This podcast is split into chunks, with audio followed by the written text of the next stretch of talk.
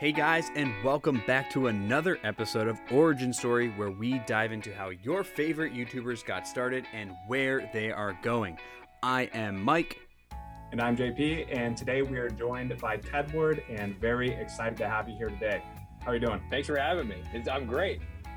I'm, Fantastic. yeah, I'm very excited for this one. It'll be really fun. We just spent about 30 minutes uh, just chatting, and it was super, super great to get to kind of know you before we started recording. And so, um, in tonight's episode, we're going to learn a little bit about Ted's past and why he decided to start a YouTube channel. It might surprise some of you who are current followers, because I don't think it was the reason the channel started that you think. We'll get there though. Um, for those who don't know our guest, Ted is the man behind the channel Tedward. He is a POV driver giving you a different kind of car review on YouTube.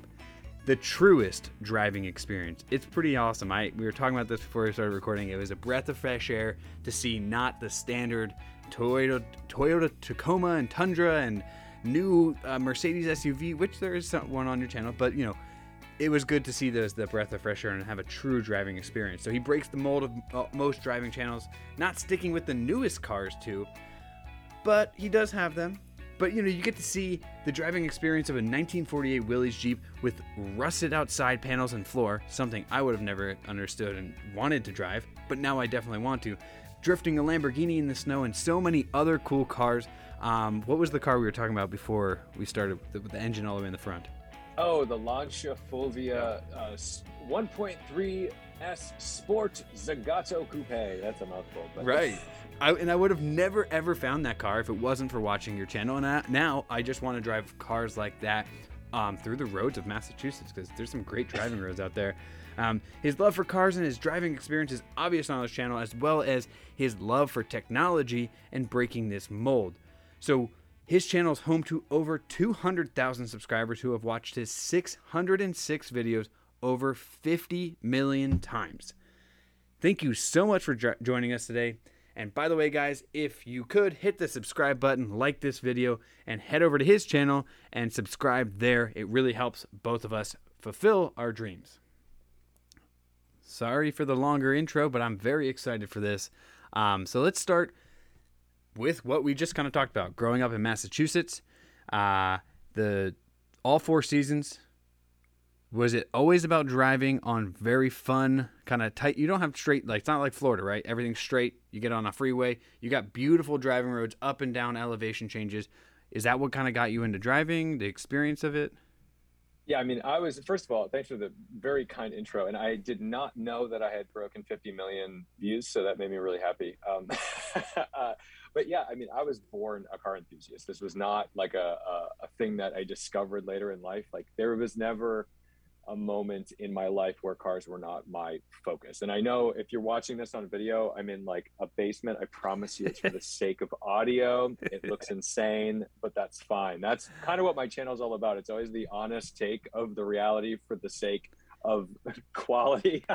There it is. Uh, but yeah, no, I mean, uh, as a kid, like we, I grew up in pretty rural Massachusetts outside of Boston. Um, and it's a small state, but it's, you know, if you're not directly in the city, especially back in the 90s, I mean, you were in some country ass country. There's not much out here. I grew up in a town with 5,000 people. wow Um, so I can, you know, there's there's great roads out here, but uh, for me, I was just obsessed with cars. I could name every car when I could talk. All I wanted to do was drive my sister's like Power Wheels fire engine, um, and I couldn't sit in a seat and reach the pedal, so I would lay down. And I was driving this before I could walk. Um, and my dad would detune it. He would literally like remove the high speed fuse from it, and I'd stare at him because I, I couldn't talk, but I knew something was off. Like I knew this is not going as fast as it used to go. Um, but that's the deal. I mean, I, there's just never been a moment in my life where I was not just enthralled and obsessed with a car. And Yeah. I, I see that like now hold on sorry jp i see that now especially with what you just said about like removing the fuse and not being able to express yourself but my son is the same way he would understand it immediately. Mm-hmm. His number one word is car. I don't know why boys it happens to little boys and girls but like they get obsessed with it and every toy he wants to play with is a car. I can only imagine what it'll be like for him later on in life so i'm excited that you said that that's really cool Yeah, and that's what I was wondering too. So, like growing up, I mean, getting into cars, uh, maybe it's just this innate thing that happens. You get toys or whatever growing up. But what about like your mom, your dad, your family? Were they into cars? Was your family into cars? Like, tell us a little bit about that growing up. Because I know for me, you know, I would always like, I'd be the kid in the garage at night who's sitting in the car, like has the keys. Parents like, don't turn that car on, do not start it, but you can go like tinker around in there. You know what I mean? Like yeah, that's kind of how I got that that introduction into cars. Was that what was that like for you? I lived in the garage sitting in my dad's 1972 Corvette. It's a 454 Vet right before the emissions killed it. So it's chrome bumpers front and rear. It's like a mm-hmm. proper proper Vet. Uh, convertible AC car, alarm system, power windows, very odd car. Like it was like a showroom special, like, you know, uh, but it's my, my mom's brother's car and then my dad brought, bought it from him. So my you know my whole family is just kind of in, into cars. And my mom being from south boston kind of grew up in like a rough neighborhood. Her brother was really into cars so it was just part of the family. It was just what they did. He always had road my uncle always had road runners. My dad usually had like little cars like uh, mm-hmm. he had two rabbits two Scirocco's his first car was a triumph tr3a and then he had a p1800 and all kinds of funky stuff. But because of that and he's very stubborn and hands-on and uh, you know, I wouldn't say he's, he's not like a macho guy, but you know, he wants to do everything himself.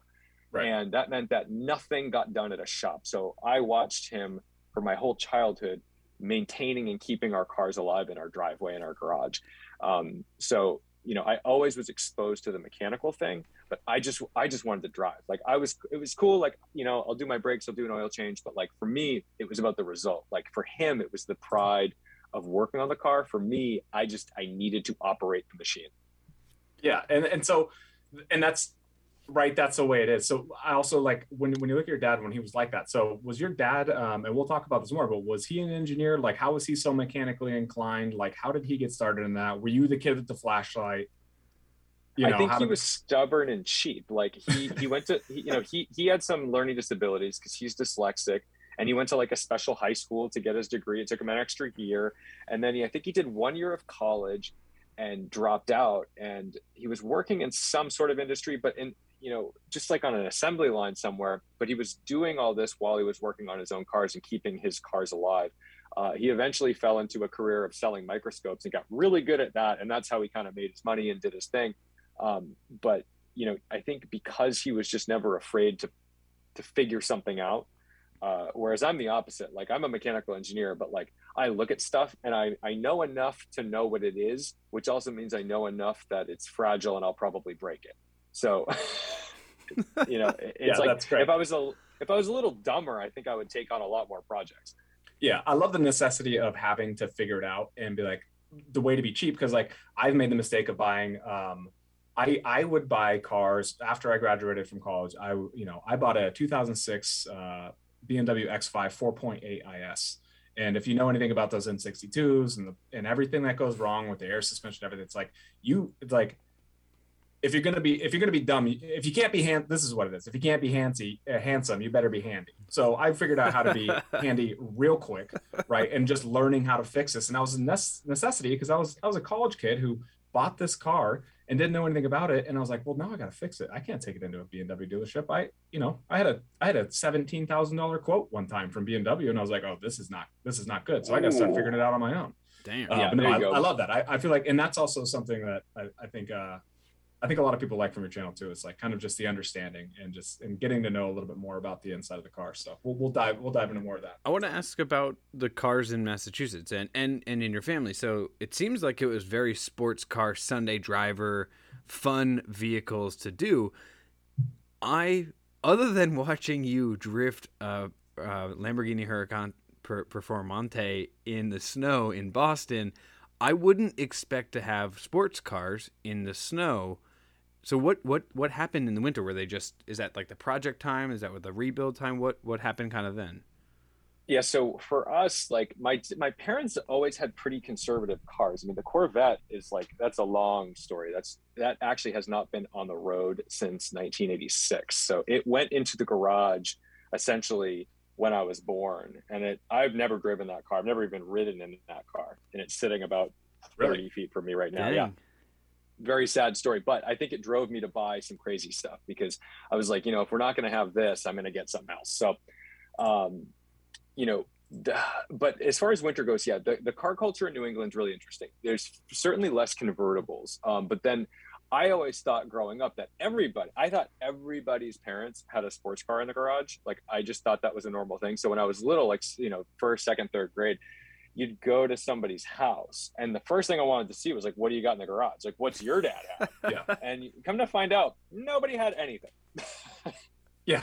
Like like I had one friend whose dad had a uh, I think it was a Model A, a Ford Model A, which was cool. and He used to like take me home in the rumble seat, which was really cool. Yeah. Um, but other than that, like, you know, I, I did not grow up in a wealthy town. I grew up in a town that was like very just kind of ordinary middle class. People had like Lincolns and Cougars and some Toyotas, maybe maybe a Honda here and there. But even then, like Hondas were kind of looked down on um, at the time. Like we weren't a right. Honda town. We were like you had an Oldsmobile or a Buick. Yeah, would it kill you to buy American? Absolutely. And every single, if I thought about my neighborhood, I live in like a very quaint little neighborhood where, you know, we could run and play and ride our bikes, no worries about getting hit by a car. But everyone had a Dodge Caravan, uh, one of those Mercury um, station wagons. Um, or you know, or or a Lincoln Continental. Like that was that was the height. It was like, ooh, somebody's yeah. got a promotion. They bought a Continental. Like that was that was that was what it was. That was the height of luxury there. Yeah, yeah, or a Crown Vic. You know, it was unbelievable. Or those, yeah, if you had the Grand Marquis, you were the hot shot. Yeah, pillow, yeah those yeah, pillow seats, man. You can't get you can't can't get away from those. Yeah, driving no, that's style. awesome. Yeah, that, that's interesting though. I mean, it is it is cool to see that. I, there's a dude in my neighborhood who had is working on polar opposite vehicles. He's parks both of his cars outside. He has two Subaru daily drivers, and inside is a Model A and a GTO. I'm like, man, you are on different spectrums of the world. It's pretty crazy. But yeah, yeah it wasn't until I was in my teenage years where that's when I got exposed to like BMWs. Um, right. We had a family friend up in Vermont who was uh, the. This is like the first real driving I ever saw because I'd gone out for rides in a million cars. Because when I was a kid, my dad would take me to car shows. We'd meet up with some of his friends who were still kind of like legitimate hot rodders. Like I, I, we'd show up to a, a car show. His friend would pull in in like a 427 Cobra, and he'd say, "Oh, can you take him for a ride?" And I was like 11, and the guy would say, "Like, well, what do you want me to do?" And my dad would lean in real quiet, just go, scare the shit out of them. and they would. I mean, these were like hell drives. These were the kind of drives where you're like, I didn't know cars could do this. And those so cars, those cars still scare people. Well, still terrible. You know, so yeah. And uh, and then and then when I was like 14, 15, we went up to Vermont. I met this guy John, who was a who was a customer and a friend of my father's, and he had this '95 BMW 540i M Sport. Now, the mm-hmm. M Sport back then meant something because what it was, they only made 200 for the US. And it was a manual six speed. It was the 540i engine with a lot of M5 parts on it and a self leveling right. rear suspension. Turbine two wheels, looked really hot, M5 mirrors, very yeah. cool.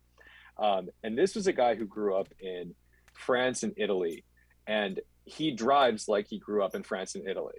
Um, like a maniac like he's he's a nut. He's he's he's a, he's a scoff law in many states to this day. Um, not allowed to drive in a few states out west because what he would do, he was he was a salesman as well. So he would he would drive and he would just take this car and he would just sit like you know, at the time very quickly like 120 miles an hour and just as he said, let it breathe. Uh, and he taught me how to drive. I mean, he really taught me like what it was to drive a car with respect at speed. Um, because at 16, he first I drove with him a bunch of times when I was a kid as a passenger, and I was just so in love with this car.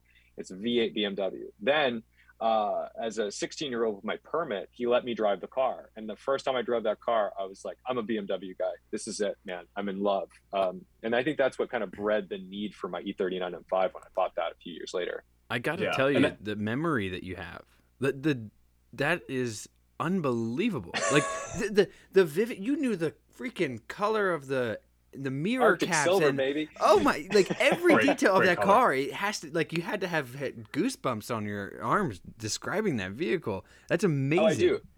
and he was he was a carefree dude i mean i can remember him I mean, we were in the middle of nowhere in Vermont. I can remember being a passenger in that car in the back seat with his daughter in the front while he hit second so hard that his beer tip left over. And he goes, honey, can you Excellent. clean that up? And that's, I mean, that's not that I would ever. Now that's that, but I'll Massachusetts tell living. I'm like, that's, that's, the, that's that, that's that Italian vibe right there. That's that Yeah. je ne sais quoi. You don't get that elsewhere. Dude, that's fantastic. You know, and well, t- well, two things. One, that 540i M Sport right now, those still are. You look at your Bring a Trailers, you look at everywhere that they're selling. Those are really hot commodity right now, along with everything else. We can dive into that soon. Um, but I was gonna say, was there um, was there any other, or I guess to to bring it back to that actually, because you seem like somebody obviously went into engineering, so like you're you're very inquisitive. You want to learn um, when you're like riding in the car with those people, were you always, um, and, and maybe I say this because I, I might have been like this as well, but like, were you always like taking a look at like the pedals and watching how he releases? all I could think about. shifts. Yeah.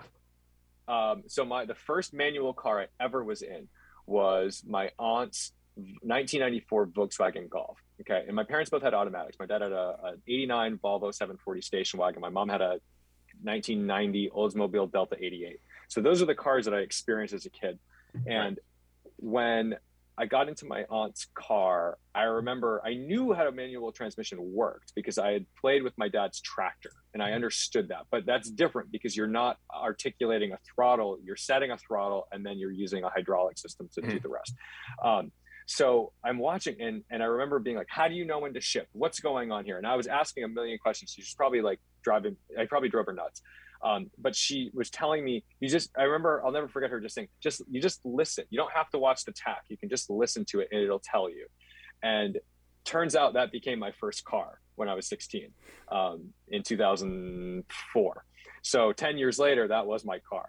Uh, Right. And, and, and, uh, and that's, I, and at the age of 13 or four, I think I was 13 years old. Um, my, my, I was, I was kind of a chubby kid and I know my dad wanted me to be healthier. So I remember I was like, I, I was obsessed with driving. He would take me out to parking lots to drive. And I said, I want to drive the Volkswagen because he, it was his, he, he got it from my aunt and then eventually passed it down to me. But I was like, I want to drive a stick. I really want to learn to drive a stick. And so he said, if you lose, you know, 10 pounds, you can drive a stick. I remember being like, okay, deal. He didn't think I was going to do it. I lost 10 pounds. And I, Like I lost it in a week, by the way. Pretty unhealthy. I don't recommend it. You know, Yeah, for young wasn't great. children. not good. Um, I don't, I don't recommend telling your kids they're fat. Um, uh, but That's great. basically basically he parked the the car at one end of our driveway which is fairly long and he stood at the other end and i just drove it right to him and he was like oh shit Yeah. he was like i didn't stall it i just drove right to him and he was like oh boy here we go and i'm like cool now every weekend i'm going to beg you to go to an industrial park so i can go learn to heel toe downshift and all this other stuff and that's what we did that's what i did from age 14 to 16 basically Yeah, and and I was kind of like the same. I, I I remember I tried to get my dad when I was fifth when I turned fifteen, and I and I grew up in Oregon. Um, I tried to get him to buy me. Um, uh, at the time, uh, it was a 3000 GT VR4, and he's you like, have no would we-" idea how important that car is to me It's it's so important to me that the well, I mean. Okay, so the Eclipse GSX, the 3000 GT VR4, and then uh, Yep. Integra GSR. And I would just, at 15 years old, kept trying to convince him, like, we should just buy one of these. Like, it seems like a good, you know, it's a great car. you know, and this is like, uh, this is probably, oh gosh, I don't, I don't know what year it was. I don't know when I turned 15. I guess it'd be like 2003 would be around then. So it'd be like 2003. And I was like trying to get, and it, at that time, it was like a, a Dodge Stealth twin turbo or the 3000 GT VR4, and they were like 4,500 bucks for a decent one. Yeah, yeah. And my dad's friend had a had a VR4, and I remember that was one of the cars that I rode in when I was like 14. That he took me for a ride. He was not a good driver, and I knew enough at 14 that he was not a good driver. Um, but Like, he tried to scare me. Like he like, like tried to scare me, but like he did scare me because I was like, this is not car control. Right. This isn't how it should go. He's trying to go like too fast and too hard, and you're like, "This, it, we could actually crash." He's not being Yeah, this is- Like this is, we're getting dangerous here. Yeah. So a little those- background though, I um I I was a pilot, so I grew up flying airplanes. So at age 11 Oh, wow. is when I started. I started flying when I was 11. So the tr- the reason I think my parents had some trust in me with the with the cars was just that I could fly a plane, I could land a plane. Yeah, so- of course. They they were slightly more inclined to let me operate a vehicle, knowing that I probably wasn't going to kill myself or them. Yeah, far less Yeah, dangerous than I- operating a plane and flying and landing and understanding taxiing and control and working with the towers and all that stuff. Absolutely. Um, I'm sure obviously you probably had somebody with you, but at the same time, like now that's a mechanically inclined. That's where you are. It is a is a ballet between an instrument and yourself and a mechanical understanding of physics, which is huge, which now is kind of my biggest piece because I feel like there's a lot of people on the road that just don't understand physics, and it's a it's no. a, they have they have so much trust in in, in physics, and they're wrong. Yeah. they they think their tires are like real. They think the limits of their car and their tires are so high, and I'm like, oh, I watch some of these moves, and I'm like. You have no mm. idea how close you just were. Like that Yeah. was it. That's all it had. That's it. yeah. They, they need you- to learn about like one simple thing of inertia, right? Like, okay, you're going 75 or 80 in your car. By the way, it's going to go up against another car and it's going to hurt. Doesn't matter how many airbags are in your car. Doesn't matter what's going on. You're you're in for a, a world of not fun. Yeah, there's a lot it's, of lot. it- it's wild. It's Yeah. wild how much trust people have in their machines. And uh, it, I mean, look, if you've ever like walked into a door at like a low speed and been like, "Oh my god, oh my god, Yeah. my head," it's like, what do you think happens at seventy? Yeah, yeah, and Like, and it's really bad. and you're Blind not walking trust. into a wood door. You're walking into five thousand pounds of metal. Like it's It's horrible. yeah, Yeah, people It's- people have people they don't really. We were like, you know, like when you get a fish at a at a carnival and it's like in a little ba- a bag of water. yeah. Yeah. Goldfish, like that, take it home. We we're a bag of water. Like Yeah. there's nothing to us. We just are are one poke away from certain death. It's Oh, really very brutal. much so. and that's and that's why you have to hashtag respect the drive. Um, yeah, we Yeah. want to live. We want to get through. We want to survive the drive. You know. No, and we'll and we'll talk more about this because I want to when we talk about like getting into like your current channel and, and, and what you're doing and and talking about all these pieces. Um, really, really important, I think, because I think you bring something to the table that not a lot of the, not a lot of their channels do. So we'll we'll talk Yeah. about that when we get into it. Um, Especially when I- you I don't think- have 18 airbags and 47 safety items in a 1960s car, you might learn a little bit about driving a little safer and nicer. So, but before true. before we get there, I think what, what I want to do the same thing that JP's saying. Another thing that many of your fans probably know about you is that you did start college as the thought to become a doctor. Can you talk a little bit more about the where where that came from? Was that just because small small town mentality of kind of like if you want to be big and you want to have a good car collection, got to be a doctor, a lawyer, own a business. Is that is that what drove you to do that? I think I was following in my sister's footsteps because she actually is a cardiologist now. Like she's like a good cardio. She's like a pediatric cardiologist who then went Heck into yeah. like congenital heart Shit, you have a, stuff. Like she's you got a smart sister too. oh, it sucks. Like she's so Yeah. smart. Like They always lead you down the wrong path, and you're like, wait, I can't do this. she was a valedictorian of her of her high school class and like you know she was i was i was i was like her uh, you know as far as growing up i was just her little brother. Like that's who i was in my in my school. Um and yeah i mean so i was kind of like well she's doing this. I could go into that. That's fine. And i was really into um i was really into biology. Like we're a very scientific kind of family. Like i grew up just my dad worked in so many labs. So like we would just always talk about cutting edge discoveries whether it was in medicine or in um, physics discoveries and things like that like a normal dinner time conversation would have been like string theory and like uh, i don't know like That's n- new discoveries in mitochondrial and um, uh, RNA. You know, like that's Yeah. that's what would be going on. Um, Wow. not not always And- not always just isolating variables. You guys are on the cutting edge of like thought. we love it was fun it was great and, and like you know so she went that direction um and uh you know i thought well i guess i'll kind of do the same thing. I'll go pre-med and see what happens. I got into wpi which was like my absolute dream school worcester polytechnic institute. Um, if i didn't go there i would have gone to university of vermont in burlington. Um, but i got in there they gave me a bunch of money so it was like like less of a blow. And uh, i started off with a bunch of bio classes and i was like doing these i remember doing a microbiome class and i was like this is kicking my ass. I was like i think i know nothing about this. I don't like blood. What are you thinking and then i'm looking around at all my friends who i just made at college and being like well they're all just mechanical engineers and civil engineers and industrial engineers and i'm like i like machines why the hell wouldn't i be a mechanical engineer so i just switched Yeah. up my course load and that was that Especially Like, when you what, go to math? a technical. Like what's math? You Yeah. know? Especially when you go oh to Oh a my God, technical institute, it's much easier to get surrounded by many engineers and go down that path. Yeah, had I just gone to UVM, I probably just would have become a stoner who never became a doctor. Like, yeah, or or become like a communications major. No offense to any communications. No offense, but no offense. That's, that's, essentially my current job right now. uh, it, it, might have actually helped yeah. a little bit there. Yeah, so so then you you cha- I had a similar thing in in college. I wanted to be a doctor because my dad wanted to be a doctor and his dad wanted to be a doctor. So I was like, oh, maybe I'll do it. I took chem. I took chem in high school. I loved it. I took bio in high school. I loved physics. I got into chemistry one in college, and I was like, "Damn, this sucks. I cannot go down this path. I'm not even ready." So yeah, that's a rough baton pass from the family. Yeah, uh, well, because I also did chemistry, two... and I went pretty. I went pretty far at Oregon State in chemistry, and I was like, "This is not for me. I got to find something else because no, I, I can like, I can do oh. labs well, but I was like, oh, I don't have a brain.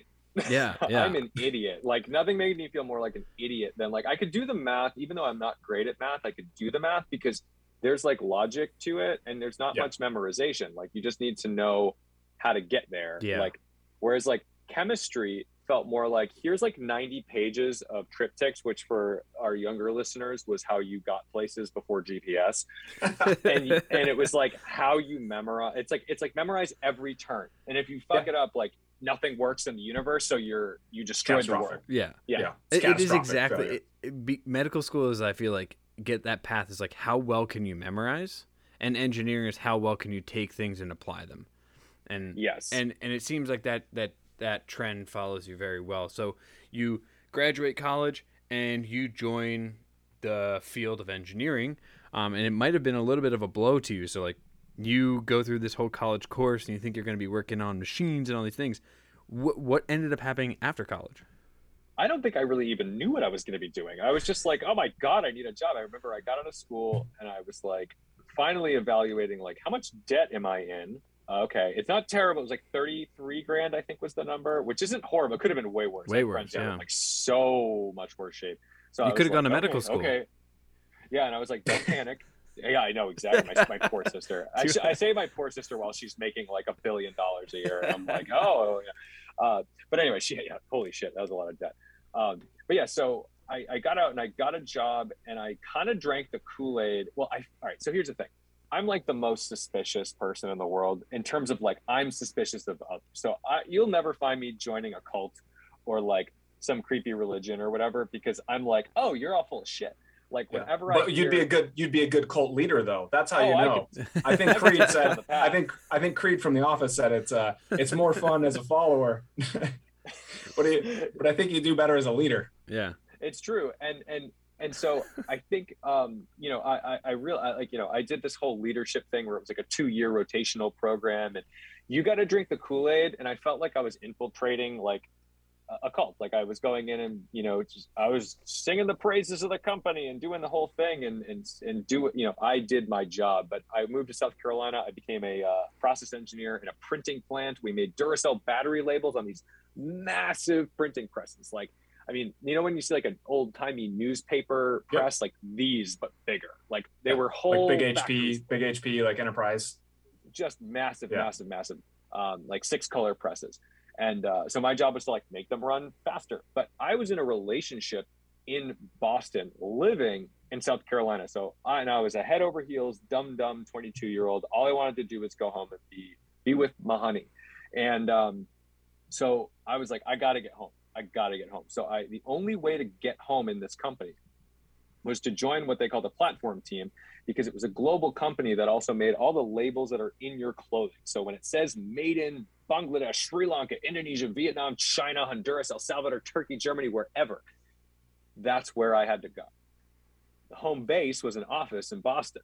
So I could go to Boston, live there, but the catch was I had to travel. And I was like, fine, I'll do anything. I want to go home. So I got home, and then the second I moved home, I was on a plane to Indonesia. I spent a week in Jakarta. Then I went straight to Bangladesh, spent a week in Bangladesh, went home, went back out, did two weeks in China, back home, two weeks in Vietnam. And I just flew, I mean, I would do 200,000 miles a year for like five years. Um, and I, I just lived all over the world. So, so question. So we and we talk about this like kind of, and we, we talked about before we got on here. There's kind of this means that gets to it. So at some point there has to be this like ramp up where you're saying, actually, this is kind of getting me where I want to go. So was there a point where you're like, actually, this is working out? and this is maybe Yeah, so- the course I'm going to stick with.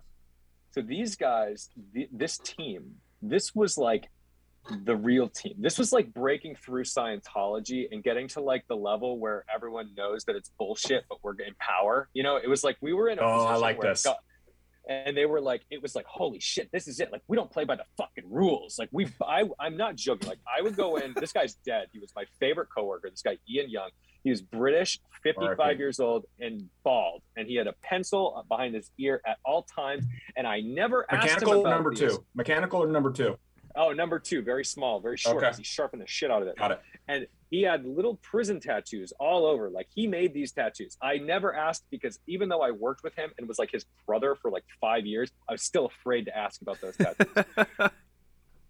and we would bust into factories all over the world and play good cop, bad cop. He would just tear shit off the walls. Like I would watch this guy throw just it was like it was like Glengarry Glen Ross. I that's the name of the movie, right? Yeah, Alex for sure, yeah. I mean, Yeah. I watched this guy just tear people to the ground. And then I'd be behind him going, So what Ian's trying to say is that your scrap rate's exceptionally high, and we have an answer that's gonna suit you here's what we're going to do. And so, so now they're broken, and I'd walk in and show them how they're going to fix it. That's fantastic. And it was unbelievable. And we would do this in Bangladesh, we would do this in China, we would do this in Honduras, we would do this in Mexico, and it was just un- unbelievable. Life experience wise, life experience wise, you got to put that's up there because you just can't get that. no, I, I, I, it was, it was the kind of thing where like I just no, you couldn't do. I, this wasn't that long ago, but even today, I'm like, oh, we'd be so canceled. Like if anyone filmed what we did, like we, I'm like, this is so bad. um, but it was great and like we got a i mean you just get addicted to the travel because what instead of the way we talked about before we started recording we were talking about like how you maybe com- you know you feel like hot shit because you're like getting a promotion in your job even though you made like $2000 more a year and it really makes no impact in your life um, we would be like oh you're a baby traveler you it's april and you haven't flown 100000 miles yet. And so like we would be on the road like nonstop just trying to get those points. like how many how many hilton points you get? How many intercontinental Yeah. points do you get? Like you know it was just that was our life. And it didn't matter about the money. We were just like working to have this bizarre status. It was so stupid. Um, and eventually that you know we did enough of a good job to like bring all the scrap rates down and save the money that like we couldn't save any more money or not enough so we kind of worked ourselves out into layoffs basically yeah. and then that was that You were too efficient. Happens all yeah the we were good at our jobs we were good at our jobs um, and then i kind of fell into like a project management job and then a program management job which was my last my last career choice I want to ask you. Um, I want to pull back real quick before you go into the pro- Sure. project and program. So, a lot of people see being laid off as like really a, a really terrible thing, which it is in most cases. But it seems like this one you kind of made the best of what you were doing. There was no more running rate for where you to go. So, what was the kind of best lesson you learned from being laid off? Um, I realized that um, a your job is never safe, um, and so people like to people like to make this assumption that because you're in a corporate atmosphere that you're safe. That like, oh, that's the smart choice because you're a company man, you've got this 401k, you've got all this stuff. But the reality is, as an independent contractor or a freelancer, you're just as vulnerable to being fired or laid off as you are in a company. Because the reality is the company is not there for you you are there for the company. And i think a lot of people think that if they're loyal to their masters they will they will do well. And in certain circumstances it keeps them chugging along. And if you do a really good job you might get through. But all it takes is for the company to do just bad enough and for the board and the C suite executives to not want to give up their bonuses, to require a consulting group, the Bobs, if you will, to come in Yep. and slash Yeah. everyone to the ground. And and that's the thing is we, we like to think that if you play by the rules and you're a nice guy and everything works out good and you hit your targets that you'll be fine that is absolutely false it is just absolutely false you are more likely to succeed if you do that but you are not it, it does not prevent you from getting laid off absolutely not Yeah. No, great, sure. great reference to the Bobs, and also great reference, to, great reference to the meme of the guy slowly putting on clown makeup. Like if I just work harder and cheer everybody up, I'll be there. yeah and, and i don't want to be i don't want to be a buzzkill but i think people it, it's a psychological thing that everybody thinks like well if i do this i'll be safe but it's like you're not i mean like you're just not No, no, for sure. Yeah. And and so many people um push I mean push their family members or kids to go corporate because that exact reason you said. Oh, you should you should join that company because they got great benefits. You know, I'm working over here. They don't. You know, I work for myself. I don't have. I got to pay for all that. They pay for that. No, it. But in reality, you end up paying for your own benefits. Like I pay a lot of money every month for my benefits, and it comes out of my pocket. And like, you know, you you do all these things to go be the company man, but you're never safe. You're one one bad day away from to, being fired. Absolutely, and the way companies try to manipulate people into believing that, like, all right. So the one thing that I noticed at, in my last job was that they they started changing the names to sound more like cute or more like for the people. So like our HR person, the VP of HR, became the VP of people. Oh okay? wow, they're progressive. Right. They're progressive, and, and, that's yeah, real progressive. and and and then and then they would start putting things on the walls like you know that you walk in on a tuesday and the and the tvs would all say like it's grata tuesday you should be grateful now what they aren't saying is we're like grateful that. for you what they're saying is you should be fucking grateful that you have this job yeah is what they were saying so i'm like you know you're really flipping this the wrong direction because i'm walking in and and i hate looking at every single one of you and yet you're telling me to be grateful and you treat me like shit and you're telling me to be grateful. I think you should be a little grateful that I'm coming in on time every day. Like that's that's the gratitude that I would appreciate on Gratitude Tuesday and not the other way around. And so that this is the this is the scam that most corporate jobs are like trying to or like hip corporate jobs are kind of pulling on their employees right now is where they're telling you even though you know hey guys this was a rough year and we're not going to be doing merit raises this year and your bonuses you're only going to be getting 10% of them also, your health care is going to go up by about 5%, and we're not changing anything in the benefits. Um, so, yeah, uh, but we're not laying anybody off, so you should be grateful. And at the same time, I'm watching when they have the meetings. By the way, everyone should be looking in the parking lot. This is why you need to be a car person in any capacity. Is because usually a, a, week or two before these types of decisions are made, the board and the C-suite gets together because they're going to have these meetings. Now, if they're not doing it at an expensive retreat where they're flying private to Aspen to figure this out, what they are doing is they're doing it at your headquarters. And so when you notice that there's a bunch of Ferraris, Porsches, and Aston Martins in the in the in the parking lot, that's when they're deciding not to give you a merit raise. Well, how are they going to afford their next car? Or exactly know, yeah. Yeah and like, so that's the, about the time when i'm like you know what? It's time to get out. Well the the insurance alone i mean come on unless uh, you set up an llc in montana let's say you know for those cars it's gonna be very expensive.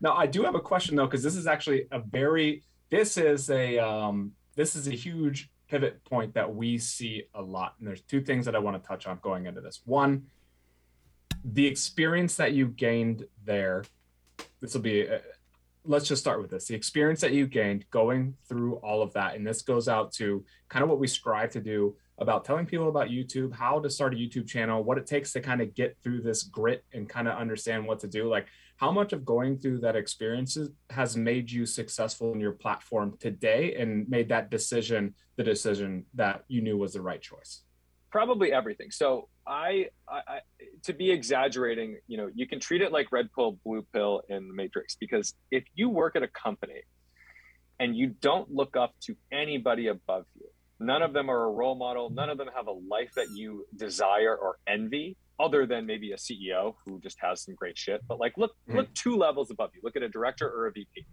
um, or or a manager or whatever if none of them look like somebody that you just crave to have their day, to have their life, to have their family, to have their properties, whatever, uh, then what the fuck are you working for? Because that's where you're going. If you keep going up, there's that, yeah. that's it. You're looking at your future. And so I go into these companies, I'd look a few rungs up the ladder and I see like four divorces, um, miserable people who are just counting down the days to their retirement. And I'm like, well, like, how dumb am I? Of course, I'm on the same path. Like, why do I think I'm going to be any different than this guy? So uh, this isn't for me. So I finally got to a point where every day was just as psychologically torment. Like I was depressed. I was, I don't think angry was the right word. I was just so defeated. stressed out. I was defeated and stressed out. Like my, I wasn't, I wasn't, I wish I could say I was cool. Like um, the guy in office space who just like knocks down his walls and stops caring. Yeah, but fantastic. the problem was I cared. I cared so much because I still wanted to do well because I'm a people pleaser. Like I still wanted to do my job, get things done, and I didn't want to disappoint my teams. And the, I, I, realized like when my my neck and my back were just, I literally I, I could barely move. I was so stressed out. I was in pain, and it was just heaping on more and more and more. Um, and I realized that there was no way out. I was like, this is bad. Um, and I and I had saved money as my nervous breakdown fund to be like, I get to leave, and I think this is the shot. And my NBF. YouTube channel. Nervous breakdown fun. Absolutely. And I think it was because, so I had very recently, like maybe a few months prior to this, um, somebody had recommended me to do some film and like, yeah, just videography for a local Aston Martin dealership. And I was like, oh, sure. And I'm like, oh, I, I guess I need to make a price list. So I started like figuring out like how much would I charge for these things. And I was like, wow, like if I do this, and if the YouTube channel earns like you know a few hundred dollars here and there, um, I could pay my rent and my credit card bill. Like right. that's kind of that's kind of insane. Like holy shit, I have oh my god, I have a side gig. I did how did I fall into a side gig? And then once I realized that like there was enough money to be net zero, I could just keep myself afloat without burning my savings. That's when I was like, I got to quit now. I got to do this now. This is the time. And I did. I, I, I put in my two weeks. Um, and then a month later, the pandemic hit hard. And I should have just waited. A, well, no, I, I don't think I could have survived another month. But if I waited another month, I would have been able to raise my hand and elect to be laid off, which I would have collected a severance for a few months. Um, so I didn't. Uh, unfortunately, I missed the boat on that. But the reality was, I I, I relinquished myself of the stress and I walked away yeah and that's and that's great and and this is the other piece that we taught this is like now how does the other you know it's like well that's the other the other shoes dropped and now you are talking to this about your family whoever's in your life um, what were those conversations like? Were they taken as in like yep you're passionate about it go for it or was it more of a what are you doing? My mom was like quit your job today. That's Run. awesome. Done. You're because you, I would talk to her every day like during lunch and she was like you sound more and more like I'm scared. Like you need to get out. Like you yeah. need to not do like you don't need this. You can live a happier life with less money. You could live a happier life. Just you cannot go to this place anymore. This place is not good for you. Um, yeah. and that was the deal. Like look, I'm not saying like this is the answer. I'm just saying for me, it absolutely was. Like there are people, and I envy these people. I envy people who can go to school every day and get all their work done on time and get the straight A's and go to their company job and and and you know please their boss and do all the things. But like chris amos said it the best and he made it okay. Chris goes because chris is chris the topher. He's he's a you know he's he's never worked a day in his life for anybody else. He's always been a freelance photographer and videographer and all this stuff. And he told me straight up he goes you know what tom? I'm not a team player and neither are you. And when i i had been indoctrinated for the last 10 years of leadership training and all this shit. You're a team player. And I was like, fuck, I'm not a team player. I fucking hate this team. and once I like felt like it was okay to say it, because the thing is, everything we see is always telling you to like, really everything is just trying to make put you on your knees in front of a leader, right? Like that's be a leader, be a leader, but in the process somehow you're following somebody. It's insane. Yeah. Um, but yeah, and, and that's when I was like, oh, I, I can I can walk away from this and I can just do my own. I can try, and at least I'll try yeah. Well, yeah. the biggest cult in America is corporate America, but uh, yeah, you're you were just sheep going to pay someone else's bills. I I couldn't no. agree more. So, um, you leave your job on your own and you go full time on YouTube, but your relationship with YouTube didn't start as the Tedward you are today and as the person you are today. It was more so an archive. Um, and I think there's a great story there, right? So why did you start? Well, first off, when when was your first memory of using YouTube, and then why did you start to upload videos there? And it looked like it was just clips that then changed yeah. to making videos, that then changed to making videos about something you love. Can you talk about that process too? Yeah, so YouTube to me, I did not know YouTube was like a person could make a vlog. Like that didn't that did not exist in my mind. I had no idea. Like when I first started using YouTube, it was purely to find out do I want to buy a 350Z in 2007? Like that, that was it. Yeah. It was like, it was like, holy shit, that thing sounds incredible. and then it was like, which exhaust do I want to put on my 350Z in 2008? Like that, yeah, exactly right. so, I mean, that was that was it. That was like, how, what, what exhaust sounds good on a car is the only thing YouTube was to me because we had just evolved from StreetFire.net, which was the only way to find cars on the internet pre YouTube. We used StreetFire.net for everything. That was how you saw street races. You could find out if an M6 was faster than an E55. That was it. That's how it worked. Yeah. Um, and that's all it was. It was like these little clips, and then my so my relationship to YouTube changed a lot um, because I would upload little clips here and there. They oddly enough, kind of some of the clips resemble a vlog. Like I'm doing the thing, like yeah. I'm talking to a camera, like at the top of a road in a mountain, being like, "We just drove up here. Who who who are you people?" Like it's so weird that I'm talking like this, um, but it was just like a natural thing to do that. So. Uh, but what really started me picking up a camera and genuinely using it and not just posting like a clip of my dog playing ball on the stairs um, which is the was, first video on your channel. And it yeah, was actually yeah, really entertaining. Yeah charlie. Yeah she's great because she would drop the ball down the stairs and then wait for you to throw it to her because she was such a smart little asshole that she made us play fetch. So that was the that was the thing. Two and a um, half two and a half thousand views on that. I know. That's it's funny because it's all people doing exactly what you did. Going, I wonder what this jerk's first well, video well, is. And, no, no, it, it's actually it resembles like a TikTok video or like an Instagram reel, but it was like a decade before that existed. Like it's Absolutely. pretty cool. you, probably you're 2006. Trend. Let's call it like a trendsetter, the original TikToker right here. Yeah, that's actually they probably stole that from you. Yeah. So you might be should go should go do might, that. Yeah those bastards. but like I so I really I started actually picking up a camera because so I had a friend, my my best friend in the world, Anton. Um, he would film everything. So like we'd go, you know, we're in college, we're drunk in a grocery store. You bet his BlackBerry was out filming it and putting it on YouTube. Uh, all these dumb things he was doing in his cars. He'd run out and put a camera on the side of the road and drive his eighth gen Honda Civic Si up and down this road like nine times just to get the exhaust sound and know what it would sound like. Um, and so he had all these great clips and he was in a lot of them because he'd bring the camera inside. He'd go to a track day and bring the cameras, all that stuff. Um, but then he died. He took his own life in 2015.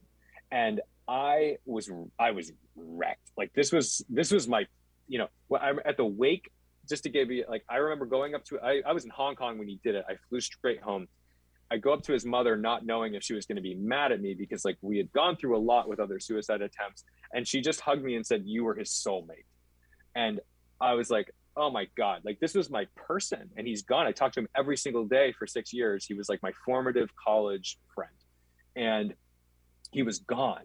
But he had taken all these videos and for a while i was going through like very clear stages of grief where like i was in complete denial i was hunting for things that were like gonna bring him back or something but i would watch his videos and i could hear his voice i could hear him laugh i could watch him move and it was like oh my god like nobody has this this is the most 2015 thing like a person died and i can still like kind of experience them and so then i started getting in my natural fashion very paranoid uh, and I was like, well, I mean, he can't be the only one. Like, I'm to lose my other friends.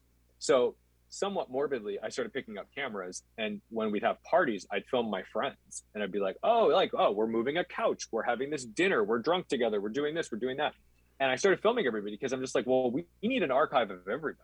Like, I, I want this of everybody. Um, and then the, you know, my grief started waning and I was able to kind of get through some stuff. And but I was addicted to this posting. I'm like, I have to post every week. And so I'd be posting a video and it, it's just, I mean, they're just obscure vlogs, you know, I'd like going on a date. You know, I dated a chef. He'd make a cake. So I'd, I'd film the cake, you know. Um, and then it was like, well, I'm watching Shmee and Seb Delanney and these guys do this stuff. I'm like, well, I'm not in Monaco, but I got a few cars. Why not film my cars? and it didn't take off. Like, I never was like, oh my God, this is going to work. I did a video when I got laid off from that first job. I did a series going across the country in this Miata. We did a road trip in this like piece of shit Miata, like a fourteen hundred dollars straight pipe, just like five different colors, and and like we had a blast, and we made like a vlog out of it. There's like five or six episodes, and I'm like, it actually holds up. Like we've watched it a few times, and I'm like, I am proud of this because I was making it while I was posting them on the road. Like we were making them, editing them, and posting them on the trip in real time. Um, and I don't know how I did that, to be honest with you. But I just kind of, I just was like, okay, Seb Delanney and Shmee both use these Sony Handycams. Get those, uh, and and just do the thing. Like figure it out, edit it, make make some art that makes you happy. And people kind of latched onto that a little bit, but it wasn't until I started really going deep on the POV stuff when I was like dedicating time to it, when I was like, you know what, you got to just go volume. And you have access to the craziest shit on the planet. Just film the crazy stuff and put it up there and show people what it's like to drive a Bizzarrini or a Ferrari Dino or a, a Testarossa or whatever. Just put them up there, and that's when it started. That's when it really hit. And so, Yeah, so you have that yeah. realization, right? And and at that point, when you're like, I'm gonna put up the Testarossa video, and I'm gonna start to do these kind of things. I don't even know the cars you said before. That was the only one I knew. So not a car guy. Uh, but so you put up these these videos, and and so where where does it start to? How many subscribers did you have at that moment? Probably thirty thousand, maybe. Okay, so you had a, you had a decent channel there at that point, especially from where you were doing vlogs and things like that. Um, now you're at two hundred and two thousand and growing. And so, what was it like? You make that change. How many days? How many months? How many years was it before you started to see the return on that investment, that change? it was quick it was like shockingly quick actually um, there were a few videos that hit really hard at the same time. And there was some snowball effect there. And now i feel like a complete idiot because i'm trying to remember which video did it. Um, there was a video and this is like makes me look like the worst youtuber where i'm like i don't even remember the thing that did it. Um, but there was a couple of videos that just hit really really hard that blew up. And it went from like it went from like 30,000 to 100,000 in a hurry. Like I think it, you know, yeah, it was like Were they big cars, or was it like more of like the about like the M5 or or anything like that? no, the, ah, man, Was Because it I know like, you have, uh, you have some other ones that like how to use DCT and things like that. That like yeah. a lot of people don't know, and they go to How look about- at the E92. how about know I mean? Let me pa- BMW 335i? real quick. Yeah. I need to look at like what this is, and let me see. I feel Pick so stupid that I can't remember. Oh, don't don't feel stupid because like this is a this is a this is a super deep question on what we're trying to do. But I'm trying what what I'd like what I'd like to do, and we talked about this before, is like I want to sit like show people that starting a YouTube channel based on either the archive methodology, because Mowgli um, did the same thing. He's a skateboarder. He he opened my eyes to that, and then like you get started here and you start to learn like oh maybe I can transition my channel. So even if you start your channel today, you're not stuck in the thought process of like, I have to do this. yeah, Well, the Huracan So, uh, Performante drifting in the snowstorm. I mean, that Right. one blew up pretty big. And your Yeah, buddy actually, crashed. alright. And your buddy crashing his Audi into the snowbank was also pretty funny. Yeah. So, uh, so that wasn't our buddy. We don't know who that is. I still to this day have no idea who No that way. was. Oh, and by the way, that's some of the worst all-wheel drive driving in the world. when he goes in, when he It was just just, doesn't, it was when he doesn't power back into the turn is my favorite Yeah. part, and he goes straight into the bank. I go, oh, what an idiot! Yeah, actually, all right. So if we if we cut there and came back, let's pretend we came back. So like Yeah. I, I don't I so the the Lamborghini video was the gift that kept on giving because that was a, a phone call that got made to me. My friend um, Safi, he was like, "Hey, it's the day," because the snow hit just right, and like we were all working from home, and this was like a long this is a long time ago. And so we were like, let's do it. So we went out and we snowboarded. The idea was to snowboard behind the car and just film like almost a very Stradman, Casey Neistat style video. Yeah. Um, and and and I put it together quick. And I remember coming home and I said, "This is going to be my first million view video." I said that to my roommate, and he can vouch for this. And then I put it up, and it almost did nothing. Like it went to like twenty thousand views, and I remember being like, I mean, for me that at the time was big, but I was like, "Oh no!" Like this was supposed to be huge, and it wasn't. and then a ton of like blog like blogs picked it up like it was like a motor one auto blog jalopnik kind of thing like a bunch of those guys mm-hmm. kind of picked it up and then it just exploded and every and i'm curious every winter since it's done like a million views so it's at six million right now i'm very curious to see if this year is still going to do it because it's always been a great way to buy all my christmas gifts because it's like you know that that's that's christmas money right there Yeah, um, sure, and that's that- gravy. but the but the big flaw in that video was that it's not what I was producing. Like it was not. It was a one-off, and so I gained all these subscribers, and then I think they were all just like, "Well, this guy sucks because he's not." You're like, this is what I make. yeah, yeah it, it, it, was like I might as well have had a cooking show and then this tempered it, you know. So I think I just you've like, done. You have cooking. You have cooking stuff on your YouTube. I know. I have done this. So I think I just was like, this just didn't add up. And anyway, so I gained a ton of subscribers. It was good, consistent money, I guess. But at the same time, it was like whatever. But it wasn't until I like I realized that I had to make my channel into like a TV show in the sense that, and not not a TV show that like it's fake or whatever. I needed to make it so every time you turn on Friends or Seinfeld, you are greeted with the same formula every single time. You never uh-huh. you never turn on Friends and it's a David Lynch presents Friends. It's not some creepy right. blue velvet shit. Like it's it's Friends. You you know what you're in for. You start here, you end there. It's funny there and there and there, and it's done. And I was like, okay, I'm gonna have an intro, a style, a formula, a strategy, go. And that's what I did. I just kind of developed it and like I'm still developing it. But now that I have like a following and it's set in stone a little bit, I'm like terrified to change it. I'm like, I think I can improve it, but I'm also like, should I? Yeah, you, you, know, you built like, brand and style guide for yourself, but right. You know, yeah. You, well, you should be a little nervous because uh, the M. I just watched a video from Donut today. The M3 broke out of the BMW st- style guide, the new one with the long thing, yeah, and people bad. hate it. but it's, it's bad. Yeah. It's really bad. I've got a I've got a great I got a great Photoshop that I made myself. That is that I used to post on Reddit all the time to troll people. And it'd be like the it would be the the new, you know, back then I think it was like the new 2019 BMW, and it was just a barbecue that I replaced the BMW emblem on the front of the Weber, and it was like just a grip, just an actual grill, and I thought that was the best thing in the world. I can appreciate that. No, but that's and you know what it was like. If I look back on that, like the summer that I really took this to be like my full time job, I was just hunting down everything I could, and I got lucky because I I met up with people with crazy collections, and I had a guy who. Uh, a friend of mine who became a friend of mine did not know me, had never met me.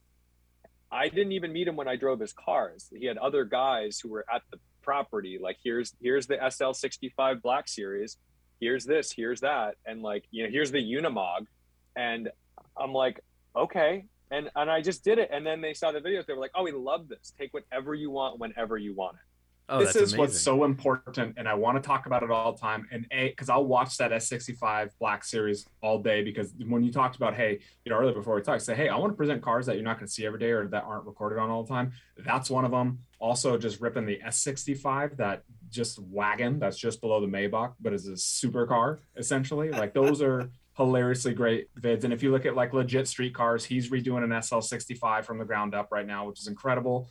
Um, but these partnerships are so key in channels like yours and car reviewers and yours in particular, where you've got a couple of dealerships and you've got a couple of friends, but like you started out sitting side by side and some of those people would be filming you doing it. And now you're just rolling solo. The trust level is there. So like, how do you build those partnerships and how important were they to building your channel? They're everything. I mean, absolutely everything. And I think so. The, one of the biggest partnerships that I have is with um, Bond Group, which at the time when I started with them was Aston Martin New England, and then they sold the franchise, which terrified me because I thought, oh no, you know, Steve Serio, who you'll hear on Smoking Tire podcast, like he he ran that operation, and I thought, oh no, like this is the gravy train gone. Like my access to some of these crazy cars is going to be over because while yes, he was running an Aston Martin dealership, he is like the car, like the guy. He's the car broker. Like he gets the craziest shit in the country at this place. And I thought, well, what if this all goes away? And it turns out it was just the opposite. All we did was dump all these new Aston Martins, that which, by the way, you want to tank a channel, film Aston Martins. Oh my god. Why? You like, did the you did the you did the uh, the convertible V12 of a uh uh the Virage. I've done. Virage. I've, dri- I've driven literally everything, and and nobody cares. Uh, but there's no until you hear one go past you, and you're like, oh, never mind. Unless you're they do not get clicks. Tyler Hoover can get them clicks because he does it the other way, where it's here's why you don't want to buy this car because I bought it and it's a shit show. I've driven every v- variety of Virage and Rapide and Vanquish, and I've yeah. driven I've driven the what's the DB7 one? The uh, DBAR1 Zagato convertible. Yep. I've driven. I mean, literally, like you name it. I've, I've driven a. I driven fucking DB4 Series Five, the James Bond car, because Yeah. the reality is all the shots of the James Bond car and Goldfinger, all the driving shots were that wasn't a DB5, it was a DB4 Series 5. Right. And That's like I mean like I- I So spent like a lot of time in that car. That's the Do real. you think it's a U.S. car. thing? I'd be curious to look at your like geographic spread of like who your viewers are because I, I feel like maybe you're just, maybe that's just the U.S. But I don't know. Astons are special. I love a good review of an Aston, so I'm I'm definitely gonna be one of those clicks on your channel. Um, But once maybe they- maybe you don't what- get it elsewhere, but I mean, but like driving a new DBS Superleggera or a, a DB11 or a Vantage, like you just don't get the views. Like those are not heavy hitters on on on for me at least. Like every time I have to film an Aston, I'm like, oh god, like it's it's like not worth the time. Um, yeah. Well, which brings me to the next point. And I want to bring this up. And this is a pretty serious topic. Um, the amount of absolute hate for the wheels on that LFA that you reviewed were mind blowing. I mean, the amount of trash that people gave to like, how could you do that to an LFA? What are those wheels? It's- like, I think I even, I think I even trashed them, and I was like, great review, terrible wheels. You know what I mean? it's possible that those wheels are the reason that video has so much engagement, which like That's it's the you couldn't help but comment. it was unbelievable. Which is funny because when you see the car in person, it's like pretty good. It like works. Um, Yeah. And but I get it. I remember the first time I saw it, I was like, okay, okay. And then and then I was like, all right, maybe this isn't that bad. And now I like totally appreciate it because I'm like, this is the most easily identifiable LFA in the world, which I think is really funny though, because it's it's one thing when people say like, oh, those wheels are he- heinous. I'm like, okay, that's fine. That's your opinion. That's great. What's crazy is when someone says you ruined a good LFA like by putting underglow and wheels on. it. I'm like, you know, those are both like the most removable mods in the world. Yeah. Like, It's like know, I mean, it's basically you don't even and need a bolts. you Well, don't even need is. a lift or any like real tool. You could use the tools technically in the back of the car to remove both of those devices. I mean, I can legitimately say that those wheels are there to preserve the original wheels. Like the original wheels aren't like Genius. sold; they're like in a fucking refrigerator somewhere. You know, like Well, yeah, and kept that, on that car literal ice. that car is like go back to the partnerships and what you get to drive because what what uh, I think one just sold on Bring a Trailer for seven hundred thousand. It's like kind of Whoa. right in that mark, but like the Yeah. access to these cars is unbelievable. And that's why I was like, man, the trust these folks put in you, like you have to put in some serious rapport. It's not like you're, it's not like just uh, some guy that's like, hey, do you mind if I drive your car?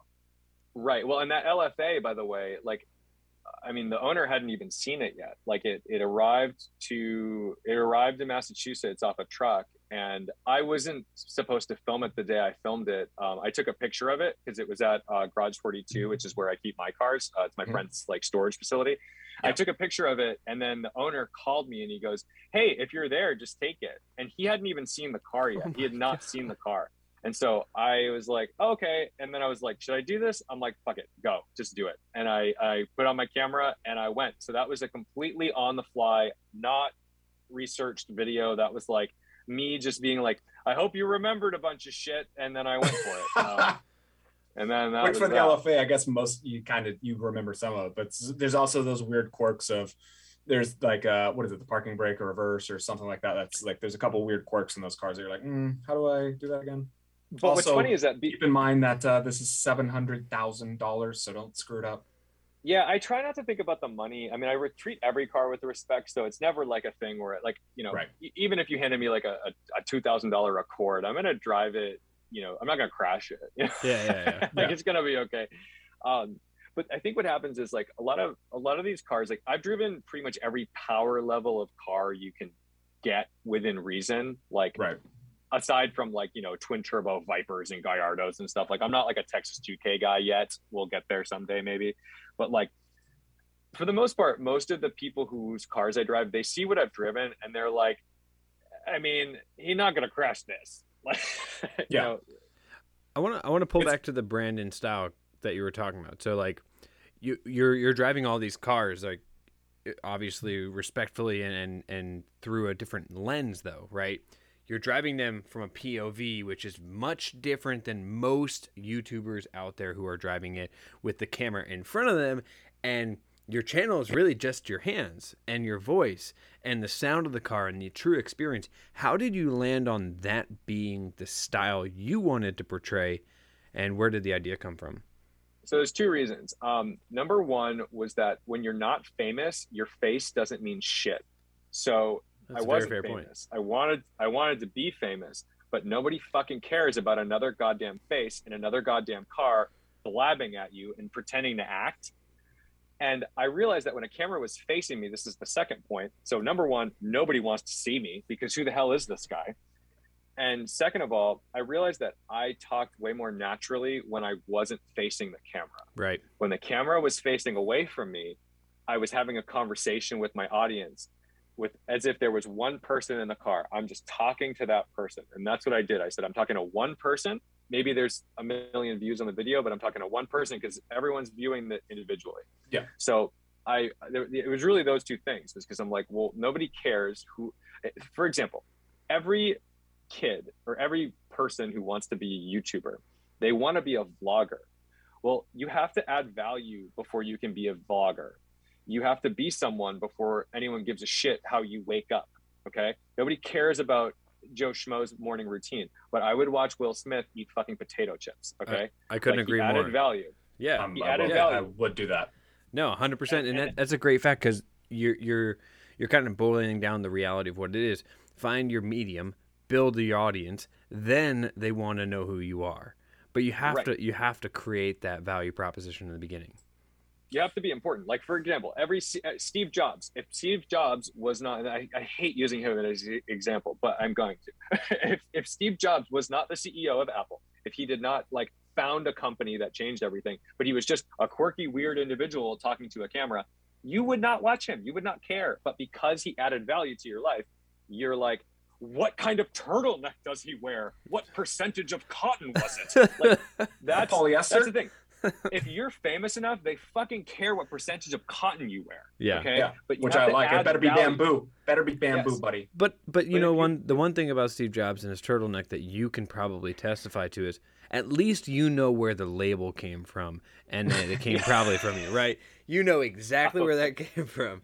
So all right. Absolutely. That- That's great. So, it, well, it's another thing, and and you talk about adding value, and as car people, as uh, as I as I include myself in the community because I'm just a, a fanatic. I have a problem where my fiance said, when you look at cars, you just see data that like scrolls in front of your eyes, and I was like, a little bit. It's kind of like that. It's a little bit like data scrolling in front of my eyes, but I'm such like I'm such an enthusiast, and I love seeing cars, and I love seeing reviews, and a lot of times what we want to see or what we miss is the experience. And what you bring in is something that it's not totally unique but it is at the same time. And it's a, it's the binaural audio that Yep. you bring and what you bring into the show and and and what every single car it's like every sound click door shut door open shift everything. You can hear it all. So when you talk about adding value like how important is that? And and what was that like getting that started? What i guess got you started on the binaural audio path of saying like i'm going to give an immersive experience and make sure that like hey a people are wearing headphones and listen to this appropriately and i want people to be really involved with this drive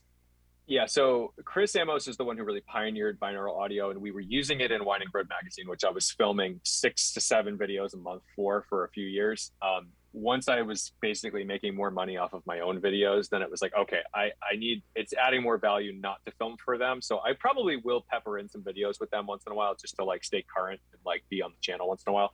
Um, but you know, he really pioneered that. And the thing was, I, I, I, I there's still no good mic setup in a car other than this. I, I swear to God, like a shotgun mic does not do anything justice. It records a voice and then it'll blow out all the other audio. Oh, Um, of course, it's doing and- its purpose, and- right? and- and Shotgun mic is like- a you- directional mic that's that's that's set up to to hit the human voice, not the tones of a car. and you look like and no offense but you look like a fucking lunatic when you're driving around the roads Yeah, and you I do it all like for the users I do it for myself. I do it for them. But the reason, so here's the other thing is I had to become realistic about some things. So I'm a one man band. Okay. It is just me. And I want to put out, like, this is the thing. I want to put out three videos a week.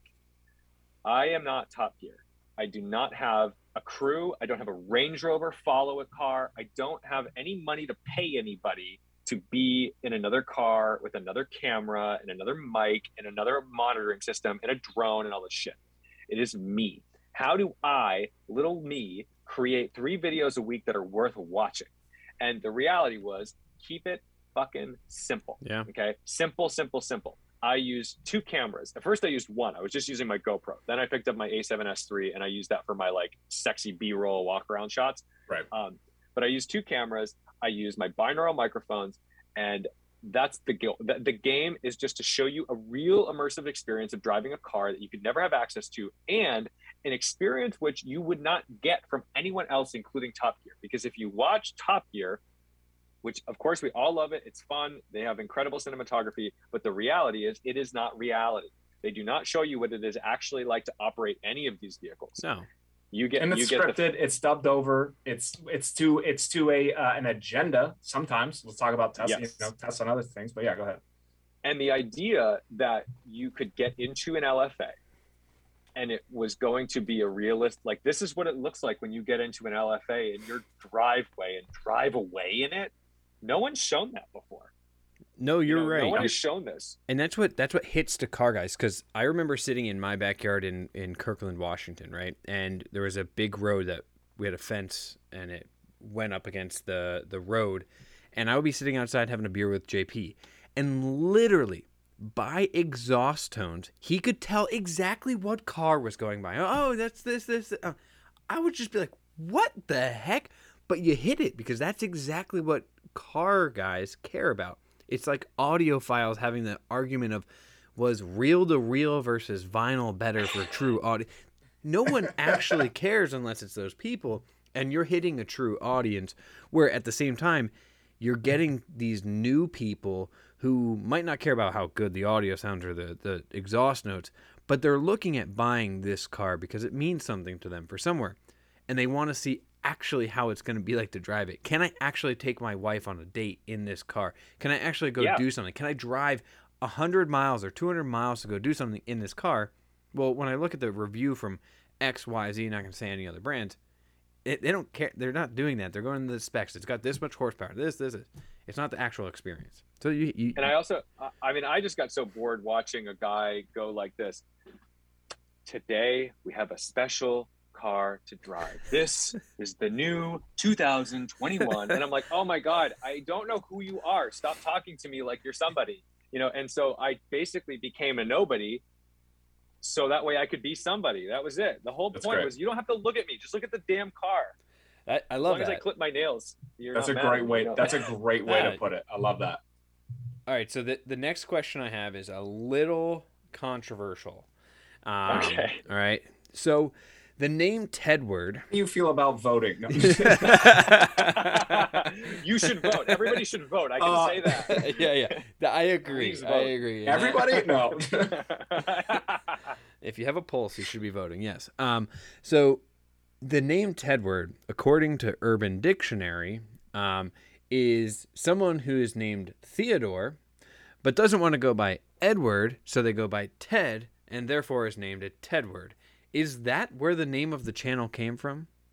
so my name, my first name is Tom. My middle name is Edward. So T Edward is Tedward. And the only reason this became Tedward was because when I was starting to build the channel back in like 2016, I was having a conversation with my significant other and I was like, what should we name the channel? I don't think I want my name on it. And he said, I, I don't know if he said it or I said it, or one of us said it. He might, you know, let's for the sake of a legal battle, let's say I said it. Um, and then and then we, we both just paying money. laughed. Yeah, we both just laughed. And I remember thinking, like, wouldn't that be the dumbest name in the world if I got famous and some guy came up to me at a car show and said, Oh my God, it's Tedward. And it was just a joke. Like that was just a joke. And then we did it. And then I was like, okay, I luckily he was he helped me with the logo. I did draw the logo because it's the it's the it's the unrestricted speed sign and then angle moved up and then a T at the same time. So it's kind of that it's just that. Um, but he he made it in Photoshop for the first time. And then I was like, perfect, I've got my logo. That's it. And we're done. And then and then all my friends thought it was really stupid. And then I like the local car community were like, oh, that's that fucking Tedward guy. And Yep. then they'd be mean to me and call me Ted Tard and all this other shit. I'm like, I don't care. I'm like 27. Like, what the fuck do I care?